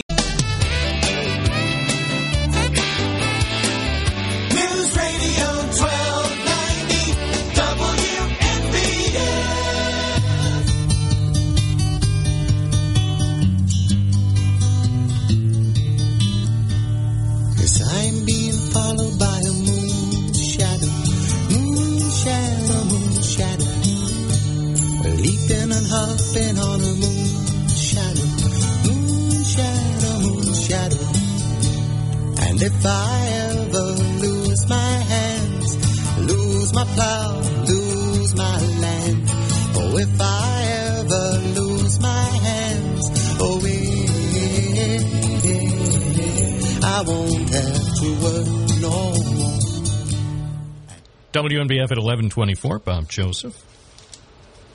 Hope you have a good weekend.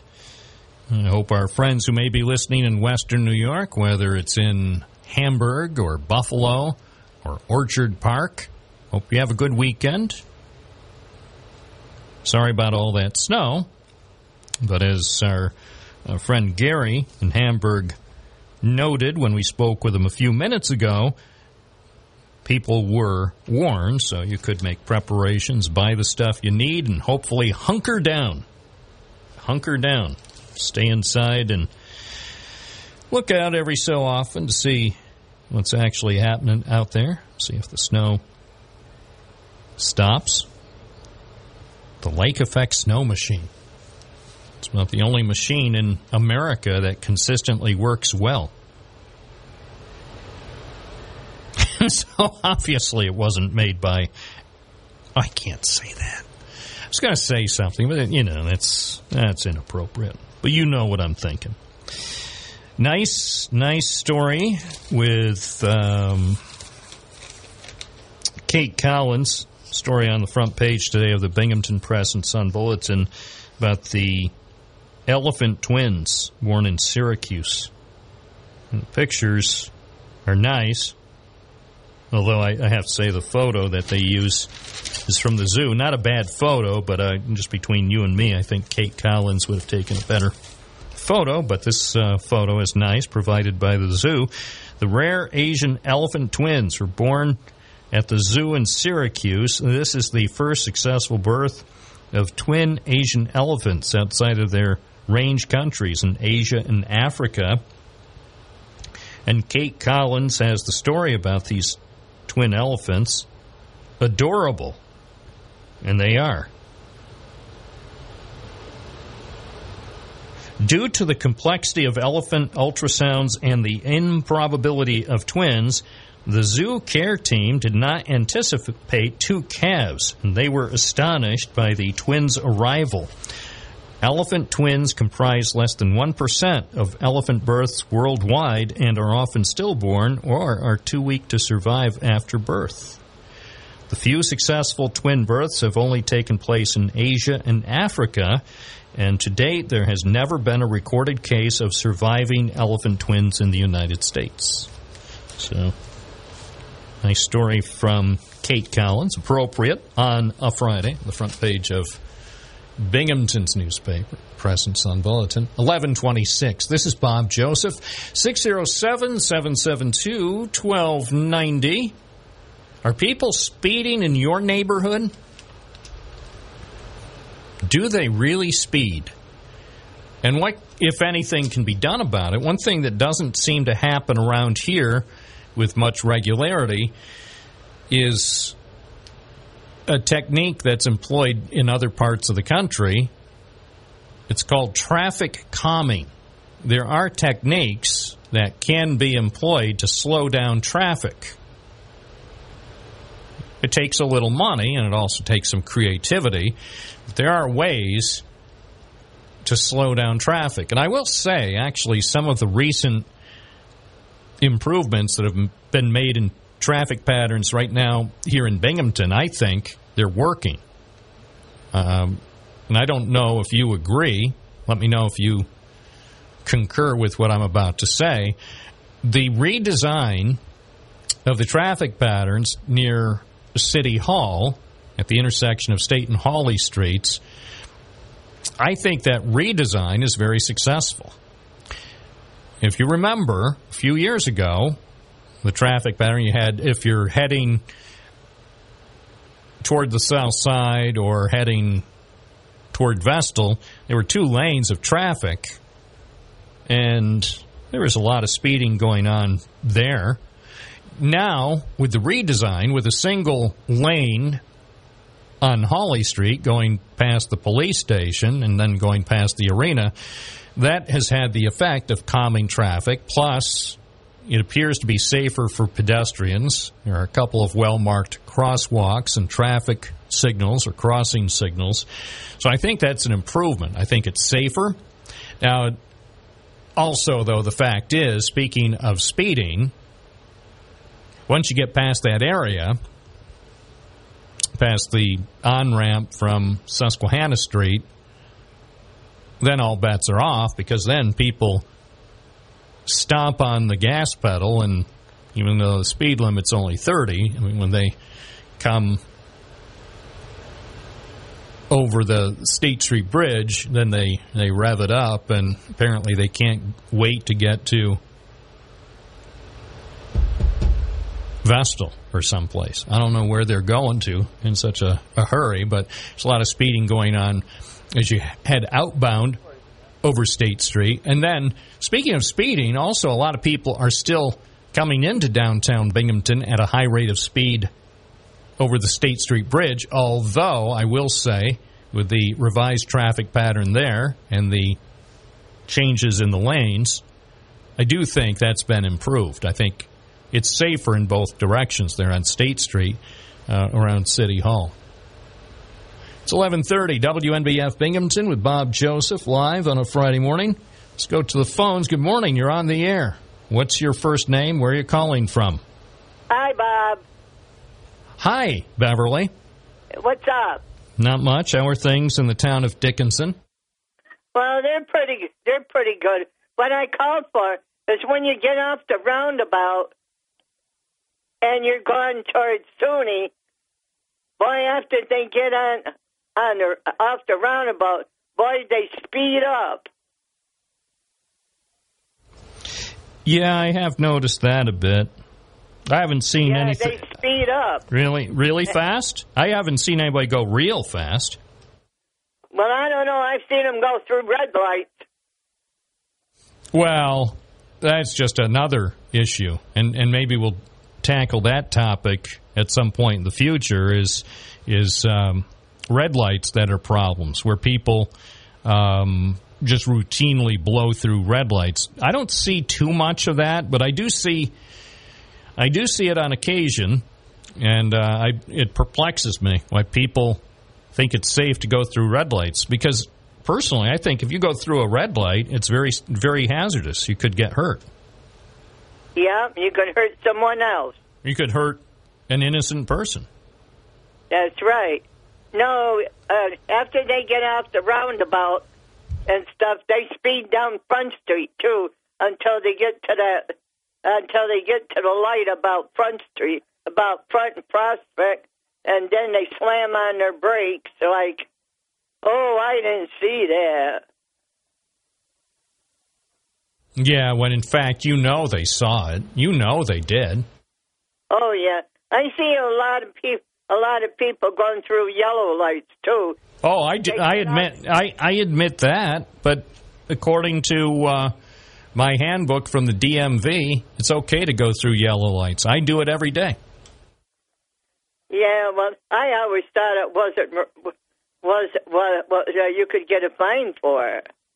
Well, go ahead and find me. I, I want to see. Oh no, no, not me, not me. I wouldn't do that. Oh, okay. I close my eyes when I seen you coming. All right, yeah, you better better step back, step back over the curb and and be at least ten feet off away from the roadway for safety. But um, what what probably can be a problem with yellow lights is when some people, some drivers, and I think particularly newer drivers, they see the yellow light and because they might be intimidated by the yellow light or afraid they're going to get a ticket, then they uh, are um, prone to maybe slam on their brakes, and that can cause uh, rear end collisions. So my my philosophy is, in most at most intersections now, the yellow lights are properly timed, so they might be yellow for one and a half or two seconds, depending on the posted speed limit, and that gives you time to get through the intersection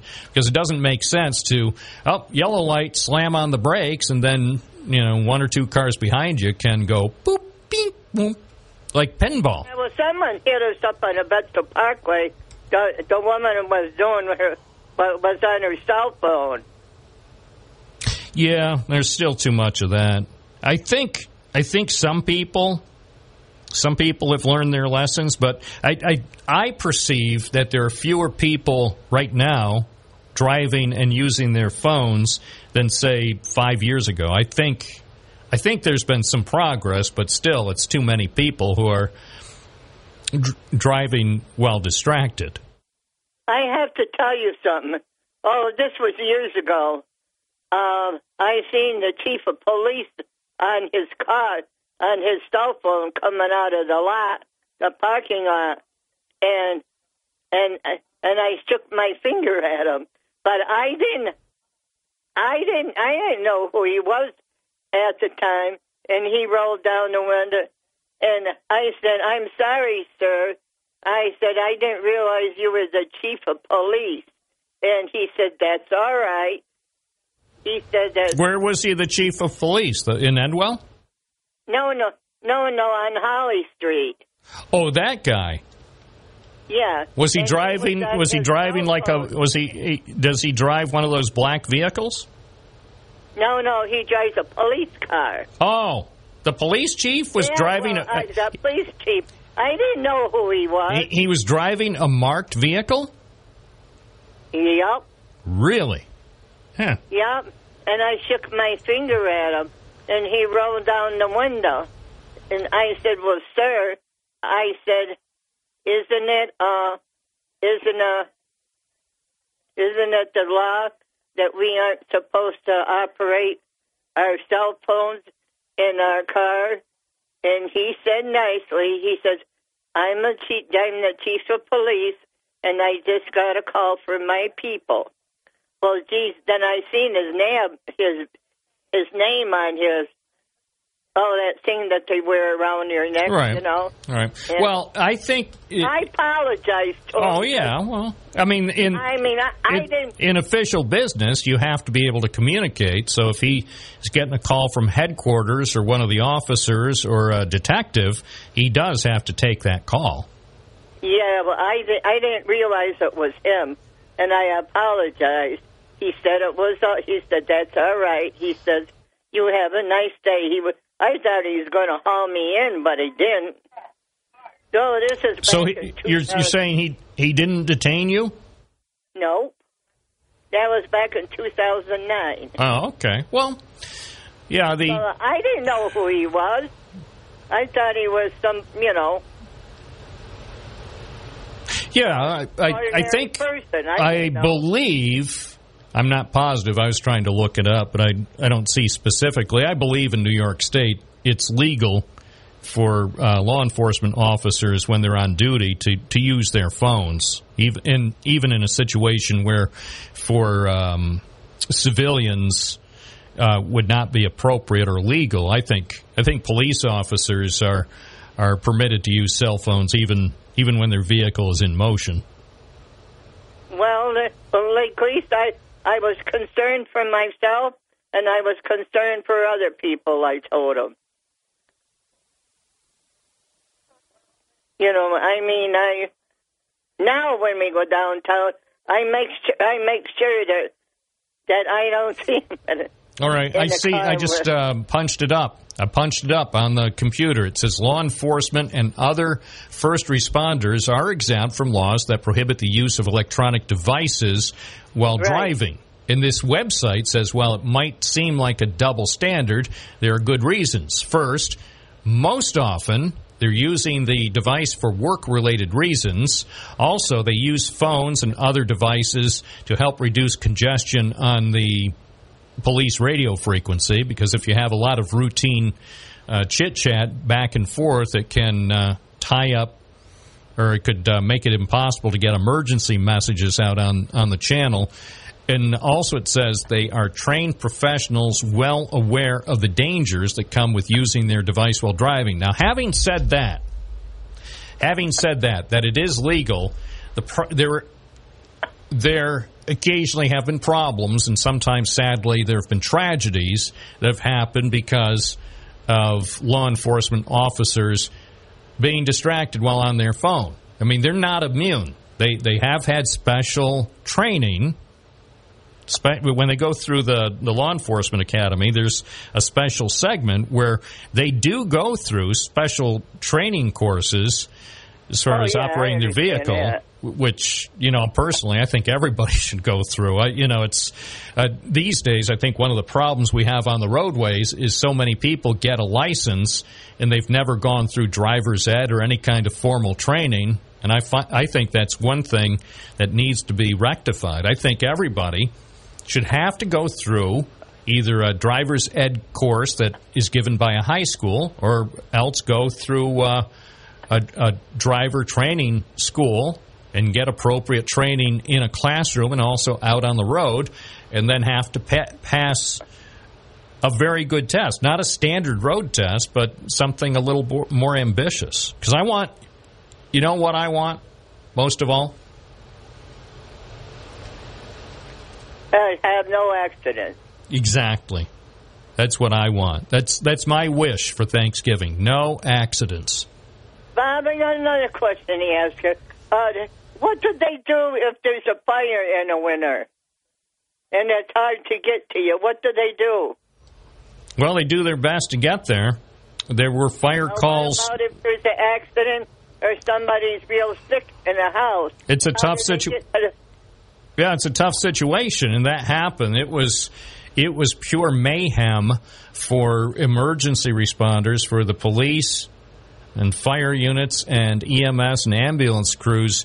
Back in December 2020, they had great difficulty getting to some calls, and I'm sure, uh, unfortunately, in some cases, they weren't able to respond as they normally would. Some cases, say if there was uh, a fire call or an ambulance call, they, they called for um, a snow plow, like say a city plow or a DOT plow, but sometimes the conditions were so bad about two years ago, sometimes even the plows were getting stuck. Yeah. So you always do the best you can. That's all you can do. Well, they've been cleaning our our old Front Street out very good, and I'm pleased because that one year I we we got stuck down in in the house, and and we're we're both elderly, and uh, and my husband's a diabetic, and uh, they didn't even clean us out. Remember me calling in? Oh, I remember. I remember. Anyway, I'm glad they're doing better uh, right now, and I hope you have a great weekend, Beverly. You too, my friend. Thank you. 1141 WNBF serving America and more specifically Broome and Tioga counties as well as our surrounding counties. We thank you for listening wherever you are. If you're listening at 921 FM, 1290 AM, or even via the WNBF app. Thank you very much. And if you just discovered us, make it a daily habit. I'm here every weekday morning from 9 to noon on News Radio, WNBF and WNBF.com. Welcome to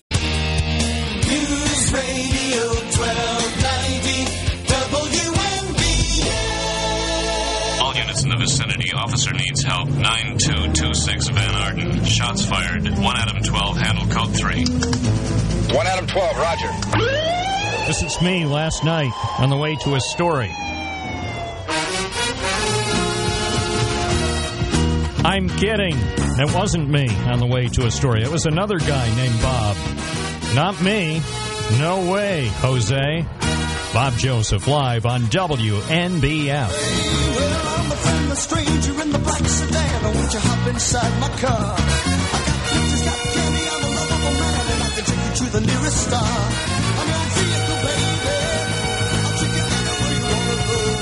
I'm your vehicle, woman. By now I'm sure you know. Give me some more units. Secure the perimeter. Make the notifications. And you know I love.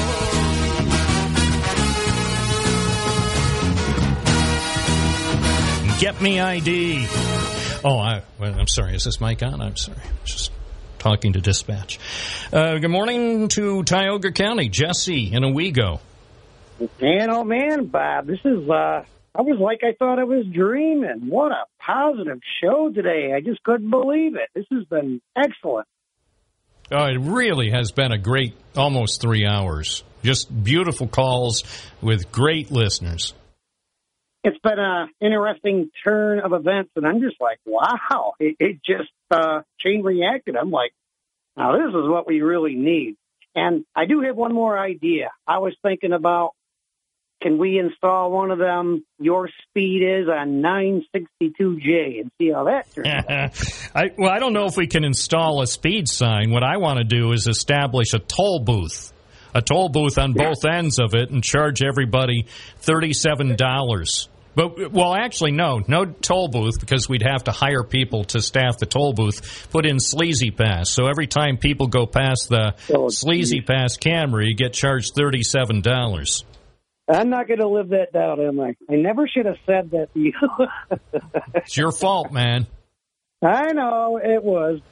You know what? As long as we're making the money, we can get up on Round Top Mountain. Plenty of modified Moxies, adult beverages. You know what? I'll even volunteer to be the toll keeper. I think it's a great plan. I hope you have a great day and, and get set for Thanksgiving. You know that's coming up in six days.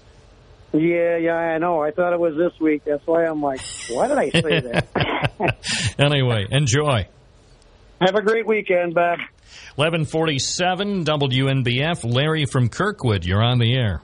Hey, could that be possible? Six days is Thanksgiving? I know. It's like a dream come true. yeah, it is. Well, it'll get interesting, I'm sure. Well, I really enjoyed that with you talking with Beverly. That was wonderful. That was the first thing I, I just turned on the radio, and there there was Beverly, and I loved to hear her talk. She's a sweetheart. Well, I'm just pleased to talk with all of our uh, familiar listeners as well as new listeners. I mean, we have uh, we have a, a group who call in on a, a fairly regular basis, and then some who check in just maybe uh, a couple times a month, and then some people they they still haven't called yet. They're waiting to get the courage to to make the first call. Yep. I think I was pretty nervous the first time I called up years ago when Tony Russell was with us, you know. So Well, the first time I ever called a radio talk program, I was nervous. Oh yeah. Yeah, I was I was a teenager then. Yeah. Well, anyway, it's good to have somebody like Beverly who's a good citizen, you know, doing the right Oh yeah. Well, all of our listeners are good citizens. Look at all these are. I'll pro- I shouldn't mention names because I probably let's see some of the names we have that we've talked to today: Carol and Gary and Kim and Dale and Ron, Sandy, Sharon, Ryan, Selena, Sandy, Beverly, Jesse, and you. So quite a few. A lot of those are familiar names, but a few people are are new. We heard from uh, Ryan in Binghamton who was making a, a delivery. He's from Auburn, so I always enjoy hearing from people who are out of town who discover our program. Yeah, yeah, that's a good thing. Well, I don't have much else. to All right. Well, I hope you have a. Please have a good weekend and and join us next week as we celebrate Thanksgiving. Yeah, I will. Okay, man. Bless you.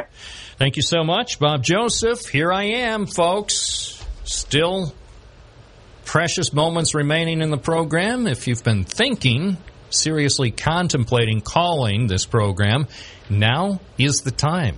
Or else you're going to have to wait till Monday. 607 772 1290 or send an email to bob at wnbf.com. You wash your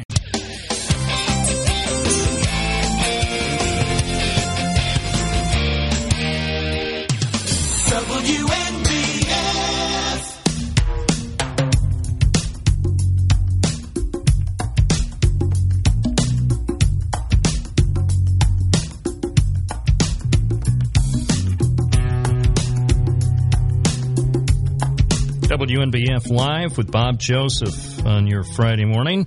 Linda from Port Crane, good morning. You're on the air. Good morning. I got to tell you about speeding. Haven't lived until you went from Port Crane exit past State Park. Oh my! They pass on the right, they pass on the left, they pass in the no passing zone, and they tailgate. It's terrible. Going which way? Toward Quinneyville? I guess Quinneyville, but you get off the Port Crane exit and go up 369 past State Park and up to 79 each way. They just speed, tailgate. It's terrible. All right. I'll keep an eye on that. I haven't been up there in a Oh, little it's- while. It's awful. And then when you get on 88, get off Port Crane exit to go to 88. Oh my, cars going by you about 85, 90 miles an hour on 88. It's terrible. It's scary. All right. Well, thanks for the information. I'll uh, go up there uh, as soon as I can. Not today, but I'll I'll check that out. Okay. Well, I got to tell you, I drive a small car, a sports car, Yep. and you get the pickup trucks behind you Oh. that push you down the road. Yep. It's really bad. All right. Yeah, I don't like that. Uh, people tailgating and being rude. Thanks for your uh, call, Linda. Joe and Owego. Good morning. Good morning. Thanks for taking the call. Thought if you were 20, one of 26 million people who were, it was suggested that we would relieve you of at least $10,000 of your college uh, tuition expenses, would that influence the way you voted? Just a thought. It would. I would definitely vote for someone who promised that. But then my concern would be if if someone like that, if she promised that, would she actually deliver, or would she, after she got my vote, would it suddenly not happen? That'd be, I would I would want a refund if uh, if she promised me something like that and it turned out that it wasn't going to happen. I would be, I would be uh, disgusted.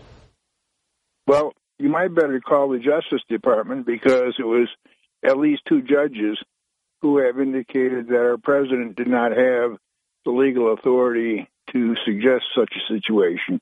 But we'll leave it at that. All right. Thought about election results. All right. Thanks, Thanks. Joe. Have a good weekend. Bye. Bye.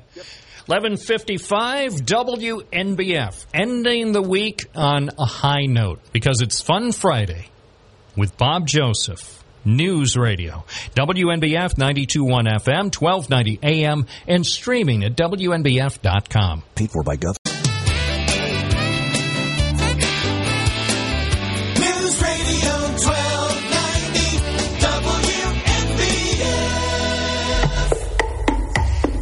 WNBF. This is Bob Joseph. Thank you so much for joining us on this Friday morning.